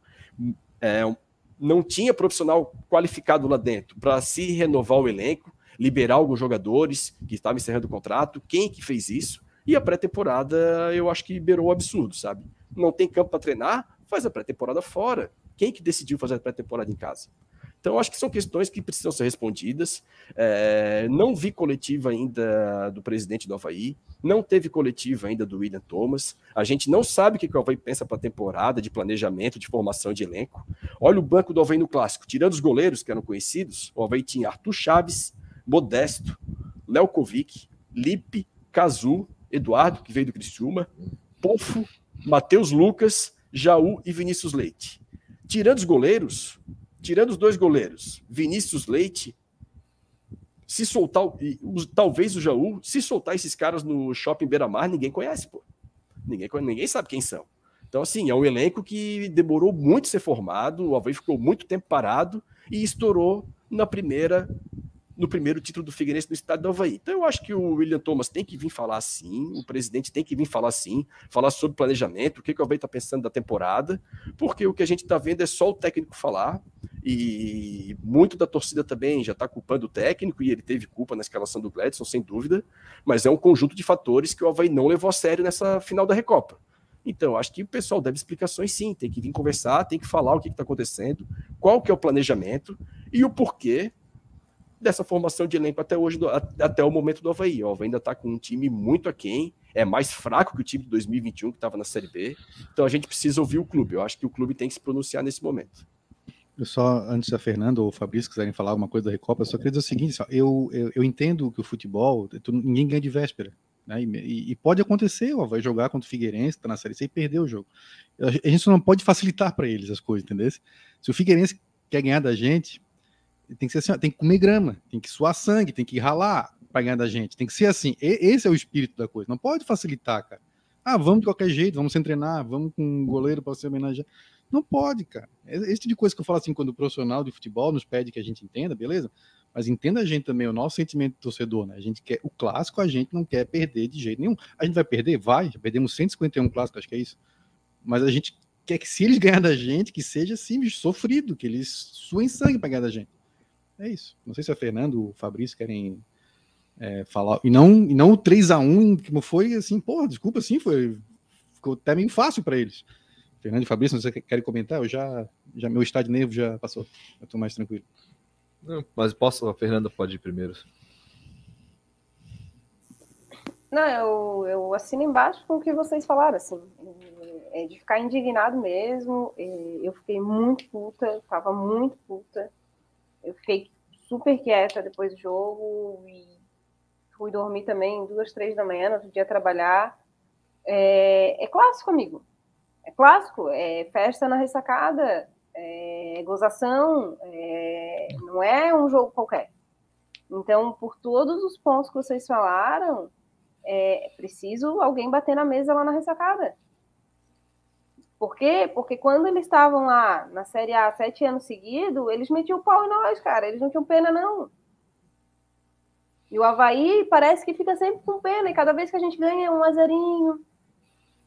Cara, a diferença técnica é muito grande. O, o Borges citou ali, ah, o banco do Havaí, tirando dois, joga na, no, na Shopping Beira-Mar, ninguém conhece. Joga o time inteiro do Figueirense no Shopping Beira-Mar, ninguém conhece. Pode, pode fazer excursão lá dentro. cinema, pode, mas ninguém, nada. Eles não vão tirar uma foto lá dentro. Nem o cara que fez o gol. Se andar por aí no centro, ninguém vai nem, nem dar bola, não vai saber. Então, assim, também não é desculpa, sabe? A gente tinha que ser melhor tecnicamente. Aí, ah, aí tem todos esses essas desculpas que a gente pode dar e absorver, mas eu, eu não acho. Eu, eu, sou, eu sou igual o Felipe Silva, eu acho que tinha que ter a falha do Gladson para mim foi realmente fundamental. Acho que foi o que ocasionou a derrota, assim. É, primeiro tempo, primeiro tempo eles empataram. Para mim, falha do Gladson. Tá. O time vai por intervalo, beleza, vamos lá, vamos descansar, vamos para cima, vamos, não importa, falhou aí, Gladson, bora, vamos, né? Vamos, vamos conquistar aí a vitória. Beleza. Tu entra em, e aí acontece aquilo do, do cara do cara fazer aquilo ali beira o amador, né? Se, se na minha pelada de terça o cara pega a mão assim com a bola, a gente já dá um xingão no cara. E aí o, e ele tinha na lateral para passar, a opção de passe e ele também tinha a opção que vagão. Então não foi assim que ele pegou a bola com a mão, porque senão de qualquer jeito sairia o gol do Figueirense. Então não, eu não tenho o que fazer, eu vou, vou, dar uma de louco aqui, tentar enganar o juiz e beleza. Não. Aí, aí, aí sinceramente, eu não, eu não sei vocês, mas acho que aqui todo mundo joga uma pelada assim. Aí tu desanima. Daí o jogador desanima. Tanto que o segundo gol ali foi, foi assim, ó, o Figueirense fez o que quis ali, né? O Havaí ficou só olhando assim a bola. E no, no segundo gol, não, desculpa, no terceiro gol, depois do, do gol da falta. Então, assim, é, não dá para acontecer isso. Em clássico, não, amigo. Em clássico, dentro da nossa casa, que a gente falava tanto em 2012, não dá, não dá, não dá. E não, não ter CT, não ter, é, não, ah, não ter tempo para treinar. Ah, a gente não conseguiu time contra. Pô, como que não conseguiu? Aqui o que mais tem é time para jogar contra, pô. Falta planejamento e realmente, Borges, falta alguém ser cobrado lá dentro e responder essas perguntas. E dizer o que, que aconteceu, por que, que não teve todo, toda essa preparação. É, e assim, até antes de passar para o Fabrício, só que eu esqueci uma coisa de complementar, Fabrício, tu me desculpa. É assim, ó, a, tanto não foi levado a sério administrativamente é, a, a Recopa, porque o pessoal que, que assumiu o Havaí, é, eu imagino que sabiam disso, né? A Recopa foi disputada nos últimos quatro anos, tá? 19, 20, 21 e 22. Em 20, 21 e 22, o time de série inferior sempre foi campeão. Então a gente sabe que se, eu, eu, eu esperava, botei no Twitter, a gente sabia que seria difícil. O futebol hoje ele é muito a parte física. E a parte física, até que o Silva comentou ali, não, não é só de cansar ou não, né? É, a perna está mais pesada, a perna está mais dura de início de temporada, os movimentos são mais lentos, então a parte física também é a parte do jogador mesmo, não necessariamente se ele está com o pulmão cansado, né? Então, assim, 20, 21 e 22, em 20 foi Havaí Brusque. O Brusque vindo da Série D, estava indo para C, ganhou do Havaí aqui de Série B. Em 21, a Chapecoense na Série A pegou o Joinville na Série D. O Joinville que não conseguiu vaga para D no estadual. Joinville campeão. Em 22, o Havaí na A pegou o Figueirense na C, Figueirense campeão. O único ano que o time de série superior ganhou foi o Figueirense em 2019, e a Recopa naquele ano não foi disputada no início do ano, foi disputada no meio do ano. Então, fisicamente, o Figueirense estava igual e ganhou. Então, assim, quem tem uma visão um pouquinho mais atenta sabe que a Recopa é uma roubada. É uma roubada quando tu pega um time que fisicamente está muito acima do teu. Primeiro jogo da temporada. Então, acho que isso também tinha que ser levado em conta e teria que ser levado mais a sério. Eu acho assim, se não fosse o Figueirense, botava o sub-20 para jogar sem problema nenhum, tá? Como era o clássico, eu estou extremamente de acordo com o Silva. Tinha que entrar e tinha que ganhar. Interrompe a pré-temporada, bota o que tem de melhor no clássico e volta para a pré-temporada. Não deveria nem mandar o time titular para Itajaí hoje. A minha visão de planejamento teria que ser essa e aguentar o planejamento. Ah, vai, ah, perdeu para o Figueirense? Não, mas o planejamento vai ser seguido, a gente vai com reserva para Itajaí. Se perder lá, tudo bem, não vai acontecer nada, o nosso foco é Série A. Então, eu acho que está faltando planejamento, e eu e repito aqui, eles têm que vir falar. A gente sempre criticava o Batistote aqui de só falava na boa. A gente espera que a gente votou nessa diretoria, acho que todo mundo aqui votou neles, então a gente espera que com eles seja diferente, né? A gente espera que não venham falar na boa, eles têm que se posicionar agora. A gente quer saber, quer ouvir o presidente agora, gente quer ouvir o William Thomas agora, eles têm que dar uma coletiva e explicar esse planejamento. porquê, porquê da pré-temporada em Florianópolis não tinha campo para treinar, né? o porquê da demora da, da renovação do, do, técnico, quem mexeu no elenco sem ter um profissional, um profissional gabaritado com futebol, quem que fez isso na pré-temporada que culminou nesse desastre que foi o título do Figueirense. Precisa vir a público, precisa falar.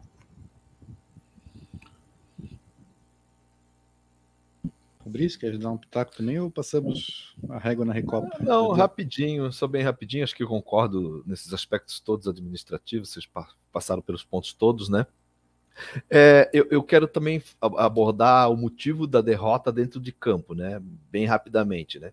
Acho que a parte física ela, ela é importante, ela pesa sim, concordo com o Borges, ela pesa, é bem importante. Acho que, embora seja 10 dias de diferença no, no líquido, vamos dizer, mas eu acho que acaba pesando sim. Só que eu acho que o Havaí perdeu principalmente por conta de alguns detalhes, né? É, principalmente a má partida que fez, né? E a má partida que fez, ele repetiu hoje, né?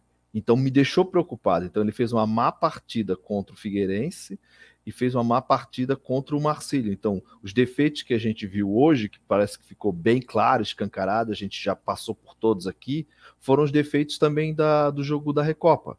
Então, é, passa por aí a derrota, né? Pela má partida que o Havaí fez, né? E por algumas outras questões, né? Que houve ali um momento de descontra, desconcentração, né? Houve ali no começo do segundo tempo um momento de desconcentração, né? No segundo e no terceiro gol. E a questão do goleiro, a explicação do Claudinei, acho que não cabe mais nos dias de hoje, né? Ah, uma homenagem ao Gladys. Não cabe, ele não tem, ele não tem o direito de fazer isso. Ele tem o dever de escalar os, me os melhores. Então, se ele tem três goleiros e, e, e, e, ele já entendeu de cara que o goleiro titular dele será o Douglas, então o Douglas deveria ter, ter atuado, né? O Gladson fez um lance de goleiro de fraldinha de futsal, pô. Aí não dá, pô. Ah, não, não, não pode, não pode isso. Então, e, assim, só para ressaltar, né? É, o Claudinei e, e, e, o ponto que o Felipe tocou é importante, quem fez as contratações antes da chegada do Claudinei. Então a gente está vendo que são jogadores com características completamente diferentes do que tinham. Então o Claudinei não tem mais como voltar atrás nisso.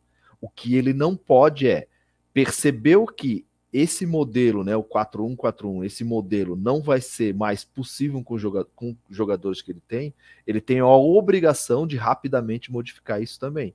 Então, ele com mais dois, três jogos, se, se ele verificar que não houve evolução, ele tem que mudar a rota, ele tem que mudar o modelo para que esses jogadores é, consigam se adaptar melhor. E um exemplo muito claro, né, que eu, que eu tenho certeza o Claudinei não participou dessa contratação foi do Muriqui, né? Muriqui é um jogador que jogou muita bola no Havaí, só que é um jogador de 35, 36 anos, né? E acho que, que já é o Sassá, né? É, e nem, é o Sassá acabou é, o e Sassá acabou com do Getúlio e nem da não renovação do Diego Renan, são caras que a gente via que eram de confiança dele, né? É, eu acho que o Getúlio deve ter uma, uma questão financeira também, deve ter pedido alguma coisa que o Havaí não, não, não, não, não podia pagar ou não se interessou por pagar, né? Mas assim, a contratação do Muriqui, o Muriqui hoje ele pode jogar em duas posições, pelo que eu percebi da entrevista dele, né? É um meia central do 4-2-3-1 e um centroavante, né? O Claudinei, ele entende no, no, modelo dele que o centroavante tem que ser agressivo na marcação. O Muriqui não vai fazer isso. E o sistema prioritário dele não é o 4-2-3-1, né? Então, é, é, realmente essa, é, esse processo entre a renovação do Claudinei ali, dessas primeiras contratações, me pareceu truncado. Mas agora não tem mais como voltar atrás, né? O Claudinei tem que resolver isso. E, e, e só um detalhe, né? Essa isso que vocês estão falando, da diretoria se pronunciar, é importante, né? É precisar deixar claro. Gente, a gente, nós estamos fazendo contratações agora, é, até determinado limite, porque a gente precisa dar um fôlego no caixa para fazer contratações maiores e melhores na Série A. E eu acho que isso precisa ficar claro para todo mundo. Muito bem, feita a sessão de descarrego e depois da derrota do no clássico, Falamos já também do jogo contra o Marcílio, mas tem o calendário do futebol brasileiro não para, né? Então, quarta-feira, dia 26, já tem jogo novamente do Havaí, e mais um jogo que promete ser difícil, né? Um, um, um grande adversário do campeonato catarinense, o Havaí joga contra a Chapecoense, na ressacada, as, o jogo está marcado para as 8 da noite. Uh, Chapecoense que venceu o, o, o estreante, aí, o Barra, né, o time que está estreando no, no, estadual, venceu por 1 a 0 ontem lá em Chapecó, com o glorioso público de 1.540 pessoas. O pessoal estava ávido né, por, por ver jogo em, em janeiro, tá, ninguém aguentava mais. Mas, o Fernanda, o, a Chapecoense é, é, um, talvez o grande adversário do Havaí dos últimos anos, assim, né, os dois alternando ali Série A, né? É, não sei se chegasse a ver o jogo da Chape ontem, o que, que tu espera aí para esse jogo, o que, que o Havaí pode dar uma melhorada para esse jogo, né, para tentar a sua primeira vitória na temporada? Então, é, é complicado, porque pelo que a gente está vendo, eles vão continuar mantendo força máxima e vão para o jogo quarta-feira. E aí isso vai dar o quê? Eles chegam hoje em Florianópolis, provavelmente descansam amanhã de manhã, então ele vai ter a tarde fazer um treino leve e vai treinar mesmo um dia na terça. Né? Vai acabar acontecendo isso de novo. Então, vai muito mais, talvez, esse, esse jogo de, com a Chape do que a Chape não vai fazer e a gente poder aproveitar do que o Havaí fazer alguma coisa. O que eu realmente espero é que ele possa ter observado esses dois jogos é, já, dá para notar o que não tem como fazer e tentar alterar. Tentar alterar ah, não fazer mudanças drásticas nem nada, mas de repente com a Chape, já que é realmente ali a da Série B, talvez então dar um pouco mais a bola para a Chapecoense e depois sair no contra-ataque, fazer o inverso. É, mas sim, eu não espero grandes mudanças é, e nem em volume de jogo, nem em criações e eu esperava talvez o Claudinei mudando taticamente.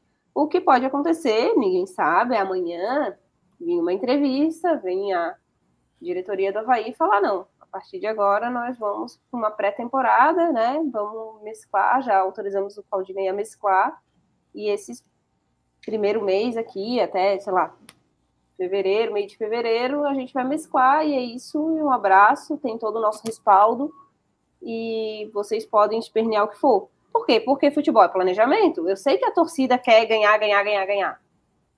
Só que ganhar eu queria, como a gente já desabafou, o de quinta, porque valia taça, era um jogo único e acabou. O campeonato estadual, a gente quer ganhar o quê? Quer ganhar o título. Não é mata-mata agora. Então dá tempo de fazer esse planejamento. Eu não sei, eu não estou muito acreditando nisso. Eu acho que a gente vai ver um pouco mais do que a gente viu nesses dois primeiros jogos, infelizmente.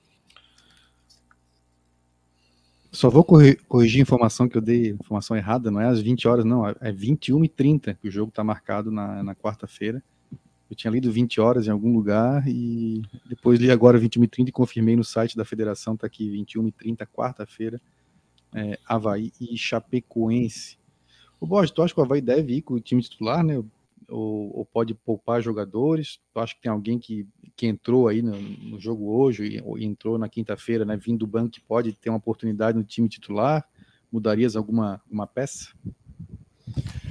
Olha, Silva, eu concordo inteiramente com a Fernanda, tá? De novo, é, o que a Fernanda tocou num ponto ali que eu acho que é primordial. É, o Havaí tem que se comunicar e mostrar qual é o planejamento dele, até para dar segurança para o técnico fazer o que deve ser feito, tá? Porque perdeu o, o, o clássico para o Figueirense. Então a torcida, com razão, já está com a cabeça quente.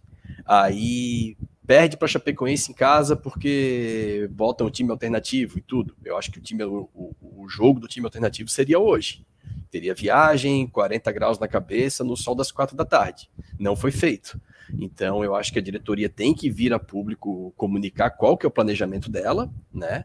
E dar esse suporte para o treinador fazer o que deve ser feito. Ó, galera, como a Fernanda falou, o nosso objetivo é a Série A. Então, o estadual, a gente precisa ver o que, o, o que esse elenco tá, tem, tem de falhas para a gente melhorando para a Série A. Então, assim, vão, vão acontecer percalços, vão acontecer tropeços, mas o nosso projeto segue firme.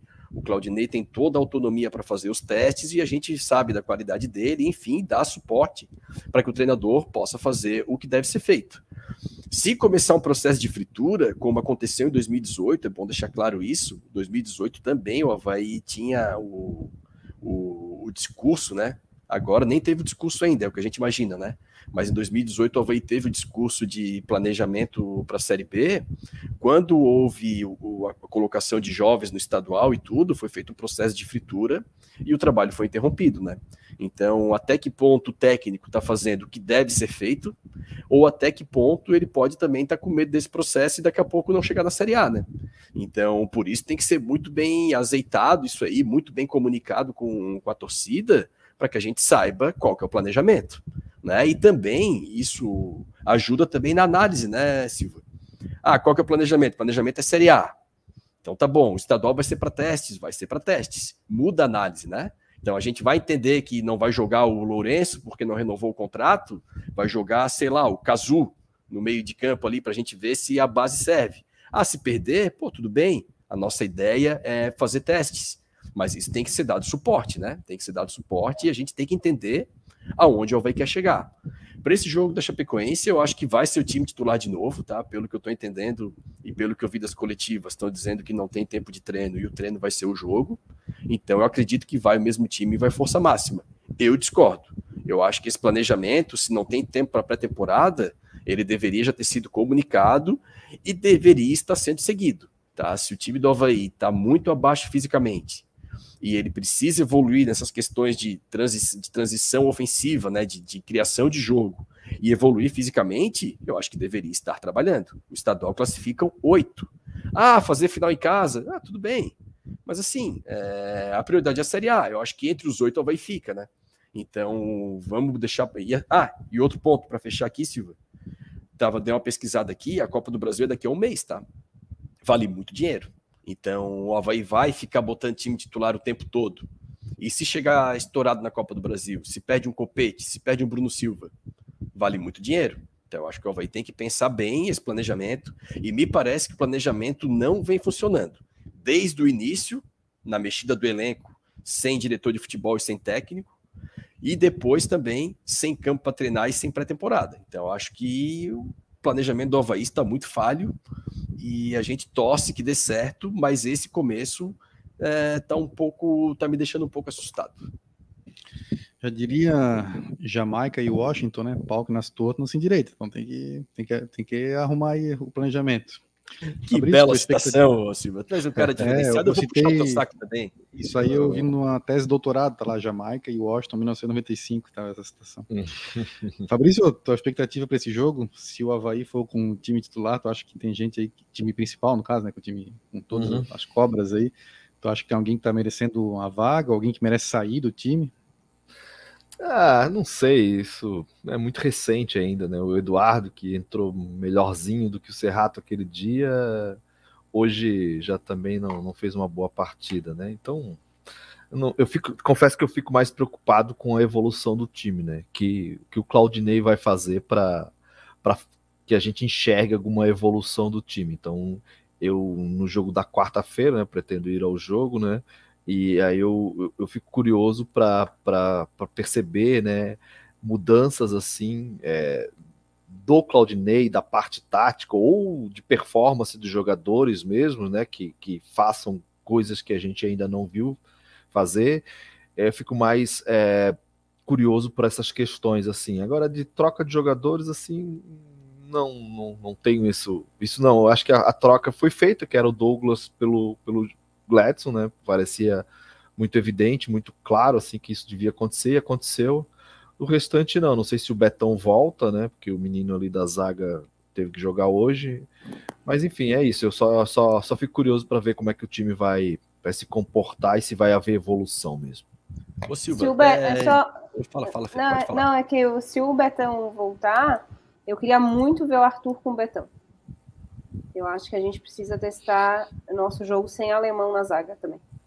Então, queria ver. Não, provavelmente ele não vai fazer isso, né? Ele vai continuar com Betão e alemão, principalmente contra o Chapecoense, mas se eu queria que alemão saísse e esse Arthur ficasse junto com o Betão para a gente ver como é que fica. Até porque o Claudinei falou na, na coletiva que o lugar original do Arthur é no alemão, né? Não no, no lado do Betão, né?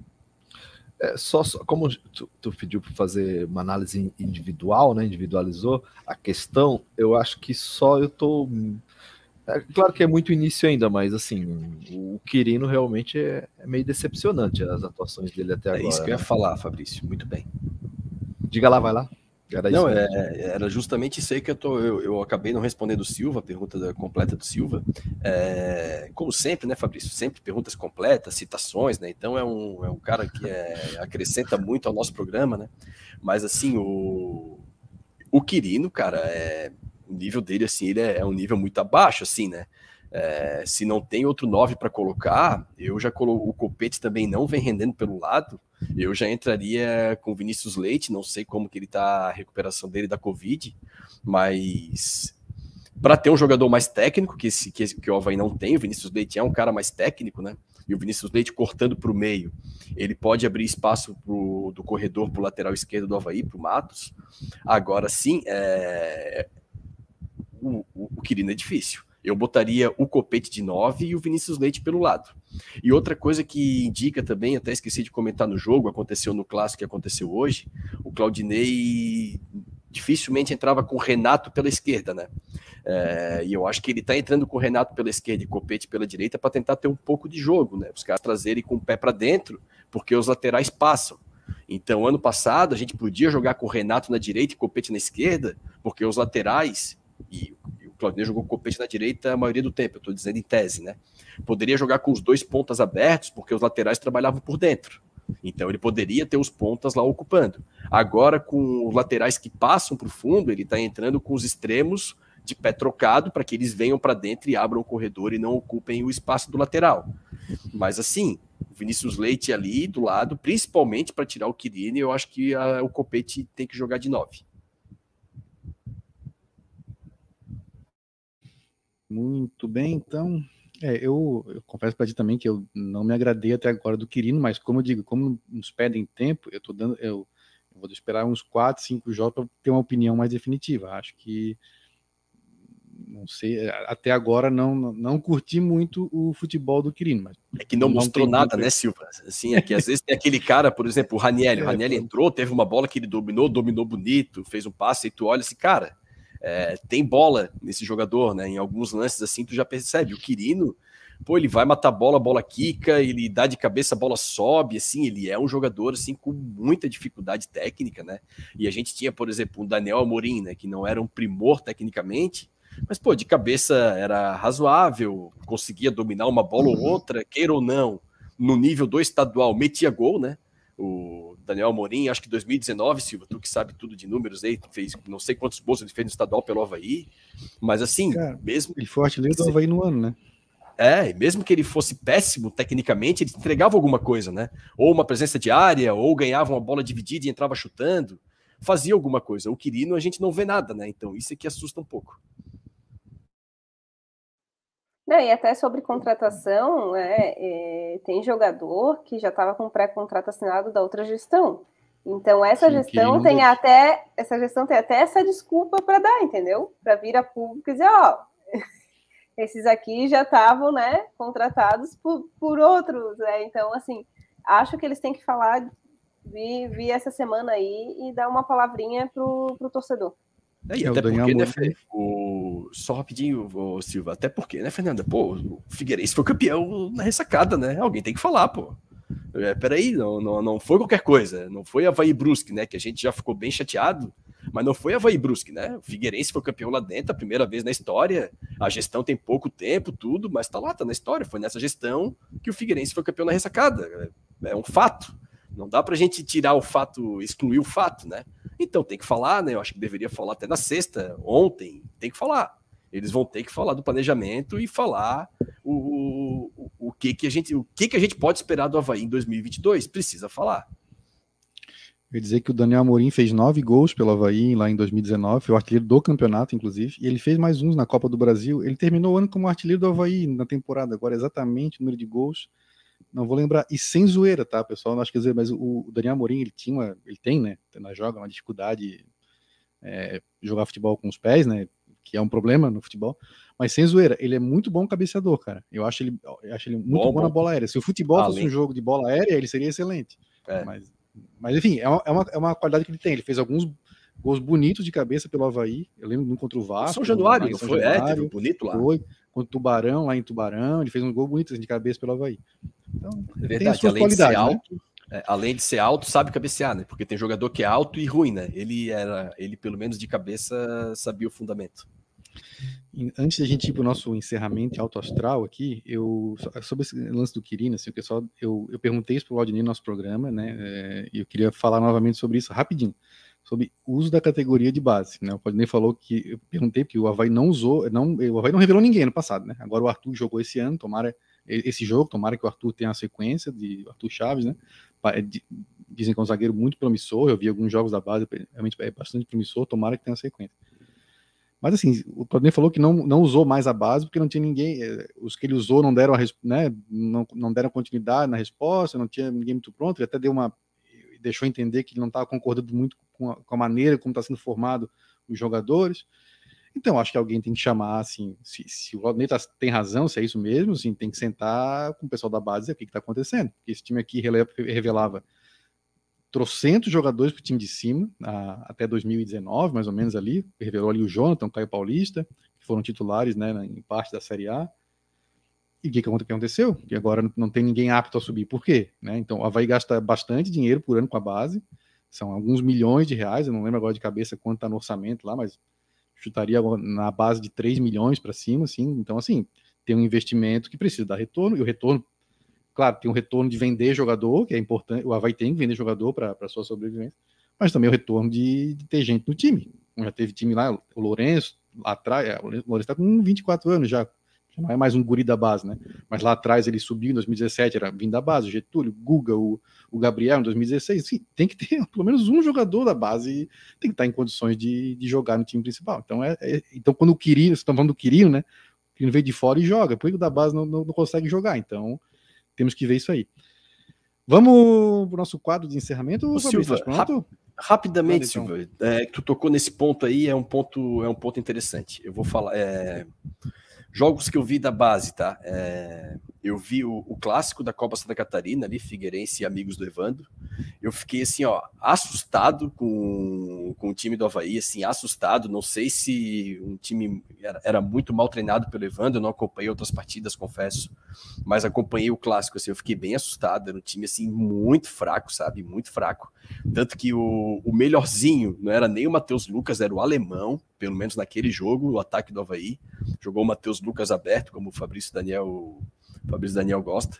Jogou o Matheus Lucas aberto Meu e Deus. o. é tenebroso, né?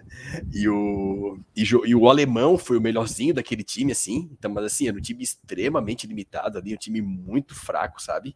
E esse era o Sub-23 do Havaí. E os jogos da Copinha, olha, eu vi dois jogos e meio da Copinha do Havaí, assim, cara muito limitado também o sub-20 do Havaí, sabe? Assim, muito limitado também. Eu, eu não, não conseguia. É diferente quando a gente via outros jogos do Havaí de, de copinha e sub-23, que tu via a qualidade de alguns jogadores ali. Mas assim, eu achei que a base do Havaí, o que eu vi, jogadores bem limitados, assim.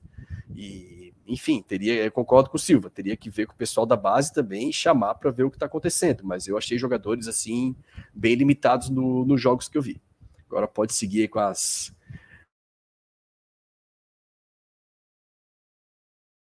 Desculpa aí, tocou o telefone, é, a ligação importante. É, as crianças e a minha esposa estão na rua, que podia ser alguma coisa importante, mas não é, tá, tá, tá tranquilo. Pô, abre a porta para eles, pô, não deixa eles ali. Não, pior que eu não estou em casa, estou na casa dos meus pais. É, aqui é mais tranquilo, a internet pega melhor, não tem ninguém para entrar e invadir o estúdio, né? Nenhuma criança de dois anos vai entrar e invadir o estúdio. Aliás, então, parabéns pelo som, tá maravilhoso esse microfone, a qualidade de som Silva tá hoje espetacular. Meus parabéns. Verdade, mano. verdade. Cortei o cabelo, vocês perceberam também. Né? o cara tá se preparou, hein? Ei, quando ah. o Rafael voltar aí do, da temporada dele no Havaí, tomara que seja grande nessa temporada dele, mas quando ele voltar o troféu o Havaí, um dia vai voltar, né? Acho que vai, vai ser esperar, meio... né, Fabrício? É, vai ser é, vai ser Vla... Muriqui, volta daqui a Não, vai... anos, assim, né? é, vai sentar vai no banco, né? né? Vai, vai ser meio, vai ser meio Vladimir, né? Vai chegar é, achando vai... que vai jogar e vai sentar no banco. Vai sentar no... É, não é assim. Antes de ir para o nosso quadro, eu botei até o comentário, vou botar de novo aqui do Felipe Queiroz, está preocupado que hoje não, te, não tivemos informações climáticas de Buenos Aires, né? Eu li na, no Twitter que está dando bastante chuva lá, né? E aí me, deu estalo, que eu esqueci de falar uma, umas coisas lá no começo, que era dedicar o programa a algumas pessoas. Ele não viu porque é, a, o boletim meteorológico de Buenos Aires não teve hoje, porque o Ariel está aqui em Florianópolis. Eu encontrei o Ariel ontem, eu vi ele ontem lá no, lá no centro. Ele veio para o casamento do Educa, um dos fundadores aqui do, do Troféu Debate. Educa se casou ontem com a, com a Juniara, sua esposa, né?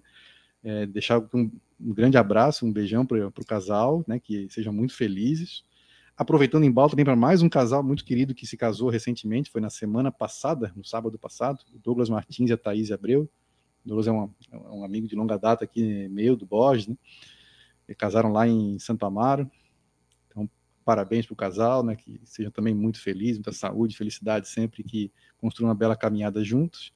Deixa mais um abracinho, tá? Só mais um para o meu pai, seu Pedro, que fez aniversário na terça passada. Eu esqueci de falar no programa lá com o Claudinei, fiquei emocionado mas o pai fez 70 anos, né, tá firme e forte, deixar um, um grande abraço, um beijo para ele. Não sei se querem deixar mais algum abraço, mas os meus eram esse aí. Então, um abração para o ah, pai, para o Douglas, para a Thaís, para o Educa e para a Juniara. Quero estender isso para o Educa aí, fiquei muito triste, eu, por causa da pandemia, resolvi me poupar também aí do, da festa, fiquei muito triste, mas já dei os parabéns para ele, e eu vi que o casamento foi muito legal, parabéns para o Douglas também. Foi, das aranhas, rapaz. Eu vi, rapaz, me deu uma dor no coração. Das aranhas, rapaz, Pô, coisa linda. Me deu uma dor no coração, tudo bem. A gente já pode tirar o Muriel e deixar só o Havaiano das aranhas, né? Eu acho que o único Figueirense é o do Muriel, né? Pelo que eu já vi aí na, se manifestando. Então deixa, bota o Educa no lugar dele. Agora vamos lá, hein? Ó, vou tentar, vou ver se roda certinho o vídeo aqui. Tomara que dê certo, que aí vai, vai ser legal. Ah, eu não aguento mais esses absurdos, esses absurdos dessas comparações. Vem aí, finalmente. Na verdade, sim, o pessoal assiste o programa, né? Já estamos aí com uma hora e 46, e só esperando esse momento, né? O futebol é só recheio ali, né? Esse é o momento mais esperado do Debate, o quadro Os Absurdos dessas comparações, que nem o Roberto Alves lá em 92, vai fazer 30 anos esse ano esse programa, esse programa antológico, mitológico, enfim, sensacional é. que foi o os comentaristas depois da primeira jogo da, primeiro jogo da final do estadual, né, Havaí Brusque, onde surgiu essa pérola aí dos absurdos dessas comparações. Fabrício, agora tu que comandas, manda aí o separado para nós aqui de absurdos dessas comparações. Então, antes até do, das comparações aqui, eu gostaria de mandar um abraço ao Rafael Xavier, né? Sucesso a ele, né? Acho que trabalhar com futebol é sempre muito desgastante, né? As derrotas machucam muito, muito mesmo, né? Quem já já se meteu nessas organizações, mesmo que seja de modo amador, sabe como uma derrota em futebol machuca quem está ali no processo, né? Então, eu desejo ele toda a sorte do mundo, né? E que ele tenha muita paciência para passar por esse momento assim, né? Que qualidade técnica a gente sabe que ele tem muita, né? É, e também aos noivos aí, né? Os nossos amigos, o Douglas e o Educa, que se casaram, né? E também a minha esposa, né? Na segunda-feira a gente completou aí mais um aniversário de casamento, né? Por isso eu não participei do programa com o Claudinei. É, acho que é, cara, 18 anos de casado. então, um beijão para minha esposa Aline também. E vamos aqui com as comparações. Não são tão engraçadinhas hoje, ela tem, elas têm um cunho mais técnico, né? Mas vamos lá. É, então vamos lá relevantes serviços prestados ao Havaí, né? A gente acabou perdendo aqui esse ano Getúlio, né? E a primeira comparação, assim, o Getúlio teve uma contribuição relevante, obviamente, nessa Série B principalmente, mas em outros momentos também no Havaí. E teve o Vandinho, que embora tenha saído na campanha de 2008, mas ele participou efetivamente de boa parte dessa campanha em alguns outros momentos do Havaí. Então, passando a bola por Borges aí, Getúlio ou Vandinho?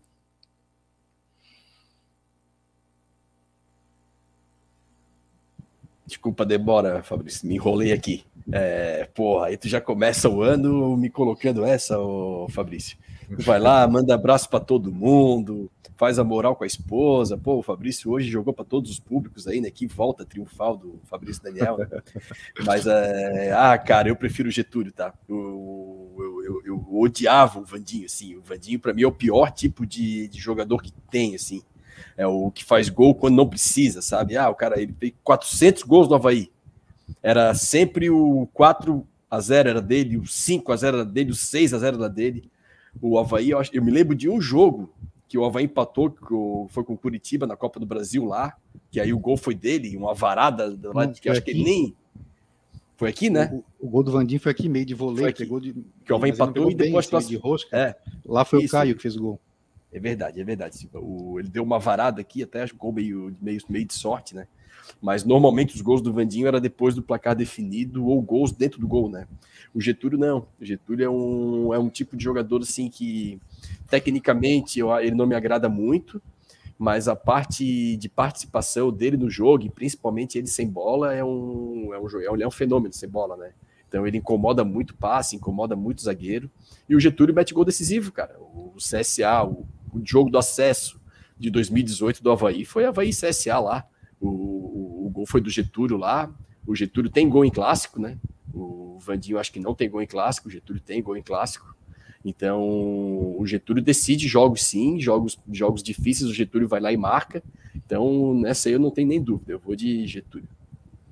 Fernanda Chu. Ah, desculpa, o Felipe ia falar. Aí. Não, vai Fernando primeiro, pode ir. Eu, é, deixa eu ir para o âncora desempatar. eu, ó, essas comparações aí, ó, o Borges só falou Getúlio porque é queridinho do Claudinei. Eu é óbvio. Dedurando é aqui. Óbvio. Já vou dedurando isso aí. Isso aí é, é absurdo, absurdo isso aí. o Vandinho era muito ruim, pô. Ah, e o Getúlio joga ah, pelo lado Van... também, né? Não, não, nem vem. Vandinho, Vandinho na cabeça. Te vira aí, Silva. Ah, o, o, o, Vandinho, ele meteu bastante gol no estadual 2008, né? Mas é aquele um time bastante ofensivo, que tanto com o Sérgio Ramírez quanto com o Silas foi um time que fez muitos gols. Teve ganhou de 5 a 0 do Guarani, 5 a 0 do Brusque, se não me engano, 6 a 0 da Chapecoense fora, 6 a 0 do Atlético de Birama, aqui 3 a 0 do Joinville. Então, é um time que fazia gol. Acho que teve um 4 a 0 ou 4 a 1 contra o Juventus também lá em Jaraguá. Então, fazia gol doidado aquele time. Então, e o Vandinho o Vandinho foi meio Luizão naquele time do Palmeiras de 96, que fazia, fez 100 gols, o Luizão fez 20, mas perdeu 80 também, né? Então o Vandinho era, era um pouco assim. Mas mora no meu coração, porque né, depois de 2010 voltou, foi campeão estadual, fez gol contra o Curitiba, mas já não foi a mesma coisa. Então ele era bastante dependente daquele time de 2008, né? Era o time do Marquinhos, Valber, é, né, uma galera assim que criava bastante oportunidade de gols, né? Os laterais, o Imortal, Jeff Silva, né?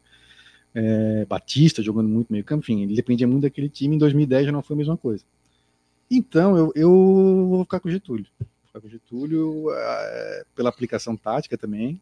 É, o Borges lembrou bem, o Getúlio fez gol decisivo, gol do, dá para dizer que o gol do acesso de 2018 foi aquele do CSA, né? É, e é, antes desse jogo, teve um jogo contra o Sampaio Correia, na ressacada, o Getúlio fez dois gols também, um jogo também encardido, foi 2018 esse jogo também, se não estou. Foi sim, foi 2018. O jogo estava encardido, o Havaí saiu perdendo, e aí, pá, o Getúlio fez dois gols, acho que o Renato fez outro e ganhamos 3x1.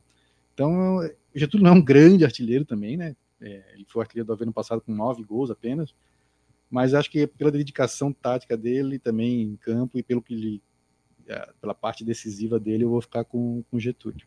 Ah, e por favor, bota na tela a melhor pedida da história do Havaí, né? Que é o que o Bruno Vicente mandou. Essa é a melhor pedida da história do Havaí, né? Ah, por favor, sim, sim. coloca na tela. E essa é a maior homenagem que o Vandinho pode receber. O nariz da Nike. O Vandinho. Não tem uma foto enquanto passa aí, cima. Bota no Google aí uma selfie do Vandinho aí pra gente ilustrar o nariz da Nike aí. Enquanto o Fabrício fala aí. A próxima.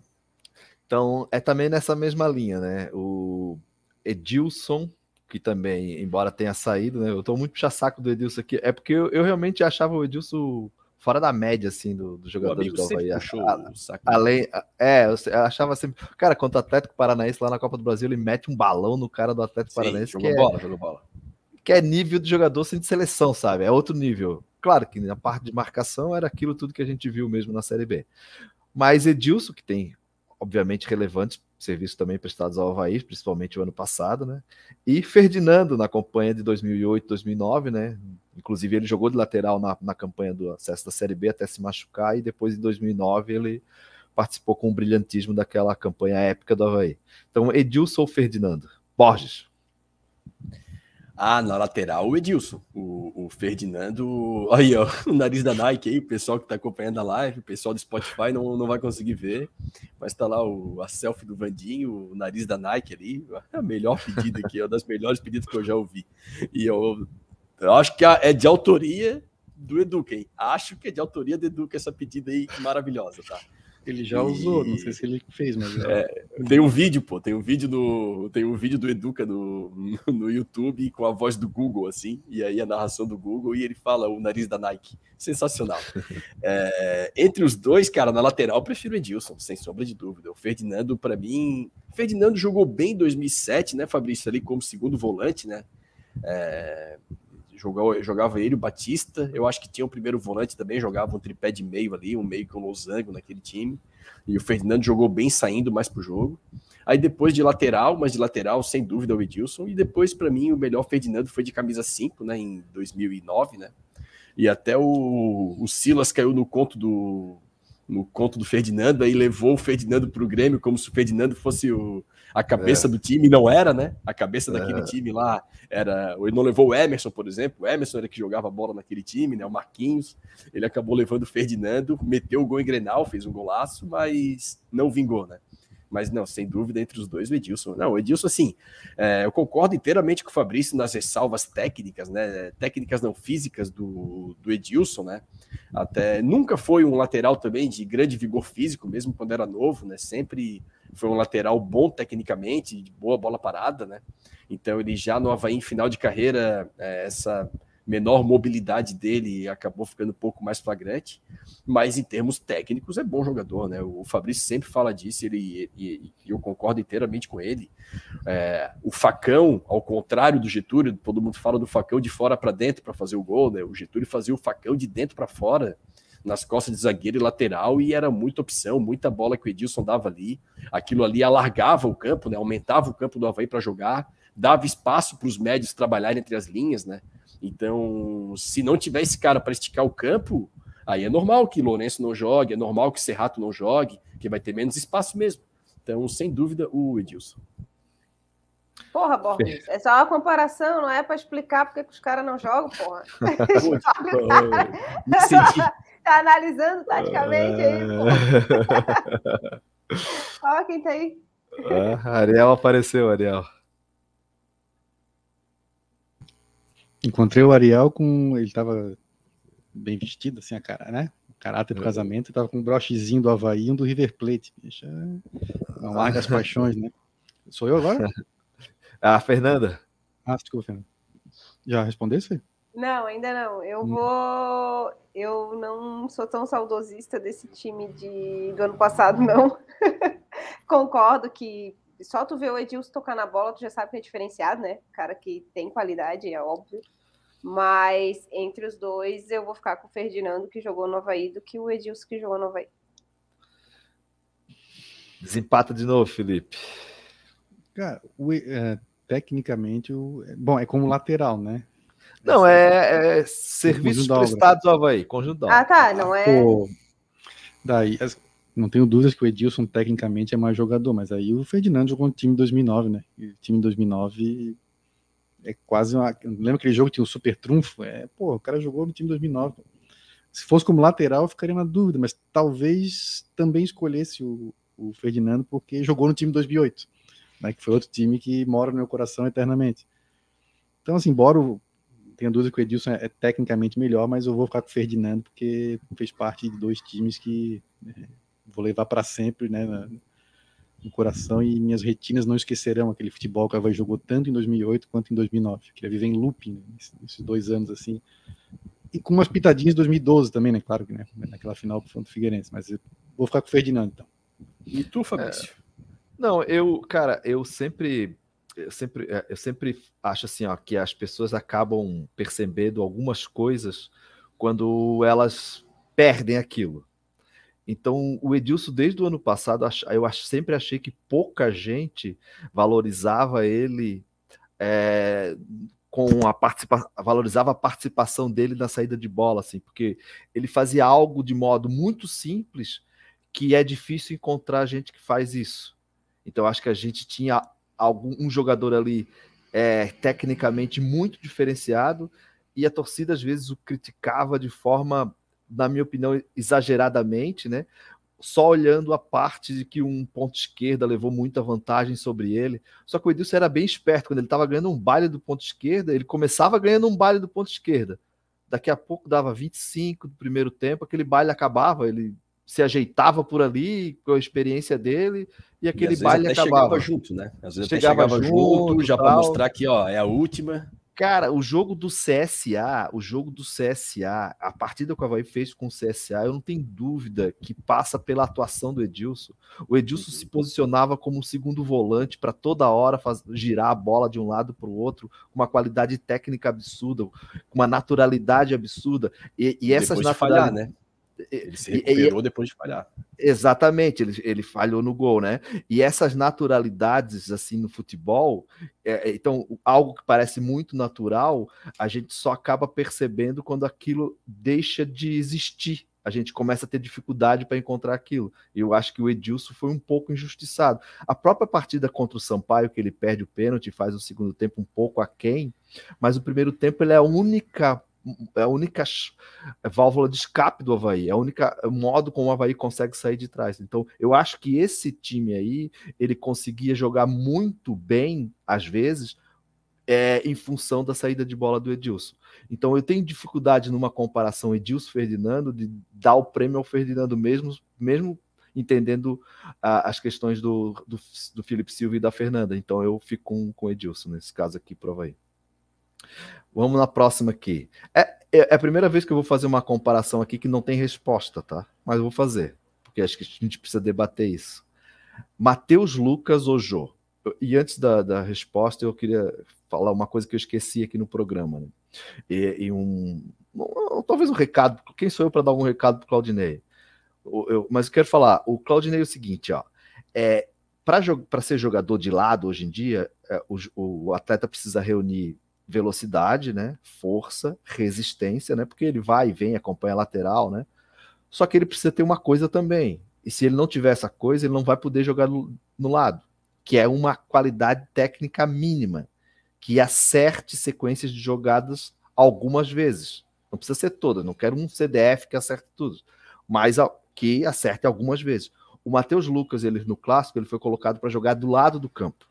Quando ele entrou, eu pensei que o Claudinei ia para um 4-4-2, esse 4-4-2 moderno, que joga dois volantes, dois caras abertos e dois homens enfiados. Mas não, ele botou o Matheus Lucas na ponta esquerda. Matheus Lucas não tem condição mínima de jogar pelo lado do campo, porque ele não tem nenhuma capacidade técnica. Ele só, eu acho que ele não pode jogar no Havaí, mas se ele jogar no Havaí, ele tem que jogar lá, trombando com o zagueiro. É, é o tipo do cara que o treinador tem que dizer para ele: marca o zagueiro. Olha o zagueiro a tua referência é o zagueiro. Não, não sai para tabelar nada, a tua referência é o zagueiro. Para sobrar uma bola lá, tu faz o gol. E o Matheus Lucas contra o Jô. O Jô é outro incógnito, porque o Jô tem um prestígio absurdo com a imprensa. Ah, foi vendido para o Atlético Paranaense e tal. E, e, e o Jô tem esse prestígio por conta da campanha no Campeonato Sub-23. Mas as aparições dele no profissional, que são poucas, né? São pouquíssimas ultimamente, né? E foram poucas lá, e lá atrás foram mais, mas ele nunca se mostrou um jogador em condição, né? Então, o, esse prestígio que o Jô tem com a torcida eu também não consigo entender. Tomara que eu esteja redondamente enganado, porque ele está machucado e volte e ajude. Mas, Matheus Lucas e Jô, eu vou perguntar para você, mas eu queria era desabafar. Eu acho que não tem muita resposta. Fala aí, Felipe. Pois é, cara, nunca pensei a respeito, para ser sincero. Mas eu acho que eu ficaria. Acho que o Matheus Lucas fez alguns gols aí pelo profissional. Lembro de um que ele fez contra o Juventus ano passado. Teve gol na Copa Santa Catarina, acho que um clássico ele fez também, 2019, talvez. Mas assim, vou ficar com o Matheus Lucas então. Então. Porque, é, não, não, sei, não né? tem muito assim. Ah. Os dois não fizeram muita coisa, né, pelo Havaí, então vou ficar com o Matheus Lucas. Fernanda vou desabafar aqui, é que vocês estão planejando esse, essas comparações aí para defender jogador, hein? Eu quero saber, quero saber qual é a, qual é a comparação dois, absurda, pô. Criticou os dois, nesse caso aqui criticamos dois. É, eu sou igual o Silva, assim, não tenho muita opinião formada sobre os dois, assim, de qual que eu ficaria. É o menos pior isso para escolher? Esse é o desabafo? É, queria para Havaí Jô, Matheus Lucas, ou nenhum dos dois também, pode ser. Ou nenhum dos dois. É. Sinceramente, se fosse para escolher nenhum dos dois, assim, eu acho que o Havaí tem que ir atrás de qualidade maior, assim, mas vamos ficar, vou ficar com o jogo para ir contra. Agora o Borges que se define aí. ah, entre, é uma briga, eu ia dizer uma briga boa, mas é uma briga ruim, né? É uma briga bem ruim esses dois aí. Eu ficaria, olha, eu dou ao Jô ainda o benefício da dúvida. Porque o, cara, o Matheus Lucas, assim, o Jô pelo menos é grande, né? Tu imagina que pelo menos tu consiga o Jô te dá a opção de saída com, com bola longa, pelo menos, né? Ah, precisou dar, dar a bola nele alto, ele pode segurar a bola ou raspar para alguém, né? O Matheus Lucas aparentemente não nos dá nem essa, nem essa opção, né? Então ele me pareceu muito limitado é, tecnicamente. Então entre os dois eu, eu fico com o Jô. Aliás, eu viajei aqui, né, de Mateus, eu confundi com outro cara, Matheus Matias, não tinha um cara assim, meu aí. Eu, sim, sim. Teve, eu sei quem é o Matheus Lucas, mas eu, mas eu confundi o gol do clássico, né? O gol do Matheus Lucas foi ano passado, né? No, no Scarpelli, que ele fez o gol, até alguém comentou aqui, ó, deixa eu pegar aqui. Foi retrasado. É, quem não comemorou foi o Matheus Lucas. O ano, é, o ano passado o Matheus Lucas não comemorou. Na, na, foi inclusive na, na Copa Santa Catarina, na semifinal, né? Isso. né? Eu, então, assim, eu, eu, sei que são jogadores diferentes, mas eu confundi quem fez o, quem fez o gol naquele 2019. Foi o Matheus Matias que fez aquele gol, não o Matheus Lucas. O Matheus Lucas fez ano passado. Exato. Então, tá bom. E assim, vamos, vamos passar o Bob aqui de novo para encerrar, né? Se ele abrir o, o quadro, ele vai encerrar também. Ah, eu não aguento mais esses absurdos, esses absurdos dessas comparações. Não... É isso aí, então. Com os absurdos dessas comparações, a gente vai encerrando o programa. Antes de, de ir embora, lembrar que o Havaí joga quarta-feira, então, contra a Chapecoense, às nove e meia. Depois tem mais um jogo em casa contra o glorioso Barra de Balneário Camboriú. Uh, nós vamos ver aqui o que nós vamos fazer, né? A princípio não teria programa nesses dois jogos em casa. Vamos, vamos ver o que a gente é, vai planejar. Se a gente conseguir fazer o programa em algum desses jogos, a gente anuncia aqui. Senão a gente volta depois na rodada seguinte. Vai jogar contra o Juventus, numa quarta noite, dia 2 de fevereiro, lá em, em Jaraguá do Sul. Fernanda, dá o teu boa noite, a despedida e um palpite para Havaí e Chapecoense. É, boa noite, sempre um prazer estar aqui participando do programa. É, muito obrigado aí a todos que acompanharam até essa hora, né? Duas horas de programa, o pessoal aí com a gente. É, um palpite para quarta, isso aí é isso aí que é comparações absurdas. eu vou botar 1 a 0 Havaí, porque eu jamais vou botar derrota do Havaí, né? Então vamos ficar com 1 a 0 ali.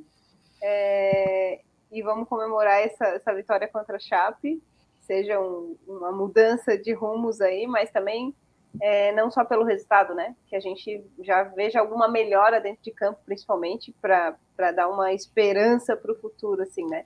E não sei quem vai estar lá na ressacada, eu vou estar lá e encontro vocês por lá. Borges, teu boa noite e o palpite para Havaí Chapecoense. Boa noite, Silva. Boa noite, Fernanda. Boa noite, Fabrício. Boa noite dos amigos que nos acompanharam aí durante duas horas e pouco de programa. O meu palpite, eu fico com o palpite da Fernanda. 1 a 0 para o Havaí, bem sofrido, talvez até gol de bola parada, mas início de temporada e que o Havaí acerte um pouco mais a, a parte do planejamento e treinamento dessa equipe aí, que precisa de tempo de trabalho. Esse time aí, essa mudança, que parece que são poucas mudanças, de 2021 para 2022, elas são mudanças sensíveis, né? Então, são mudanças de característica, é, isso demanda trabalho. Então, não é o mesmo Havaí de 2021. Ah, tem os três jogadores que mudaram, é, muda muito. Ah, tem espinha dorsal, Betão, Bruno, tem. Lourenço, tem. Esses caras têm. Mas a construção de jogo mudou completamente, precisa de trabalho. Então, o que eu espero do Havaí é que tenha tempo para trabalhar e nem que abra mão de alguns jogos do Catarinense para ter esse tempo porque a gente tem ambições maiores esse ano é, de 2022. Boa noite a todos. Fabrício Daniel, que voltou em grande estilo ao Troféu Debate, a saudação final para a turma aí e também o teu palpite para Havaí Chape. É, o meu palpite, se eu não tivesse visto o jogo da Chapecoense ontem, eu diria para ti que é 0 a 2 com o Claudinei sendo vaiado na saída do jogo e o Felipe Borges sendo é xingado no setor C da ressacada. eu não vou, cara, eu não vou. Hostilizado. É, hostilizado. Mas eu vi o jogo da Chapecoense, eu sou como eu também concordo com a Fernanda, eu vou no 1 a 0 Havaí. 2 a 0, 2 a 0 Havaí. O campeão voltou e a mancha gritando o campeão voltou. É, se tu é. fizesse 1 a 0 também, a chance de dar 1 a 0 nesse jogo ia ser praticamente nula, né? Não, Sabe um... disso, né? Se o Fabrício vai no 1x0, teríamos uma unanimidade nos palpites. Não, vou no 2x0. 2x0 e a mancha gritando: o campeão voltou. Campeão voltou. 1x0. Se eu bem conheço o Havaí, o gol vai ser do Quirino. Para ele continuar como titular mais uns quatro jogos. Tá? Eu conheço o Havaí. O Havaí já conheço. Serrato. 1x0. Serrato, assistência do Serrato, gol do Quirino. Então, 1x0, gol. Isso aí. 1x0, gol do Quirino. Só faltou o Gledson participar do lance também. 1x0, gol do Quirino. Nossa, obrigado pela companhia mais uma vez, né? Sempre bom estar com vocês aqui falar do, do Havaí. A gente espera que venham resultados melhores, né? Não, não ganhamos no jogo esse ano, esperamos que, que, que venha, que a gente possa fazer um programa na próxima com uma vitória. Mas é sempre bom falar do Havaí, da nossa paixão, e com a companhia de vocês aqui é ainda melhor. Um abração. Muito boa noite, boa semana para todos e até a próxima.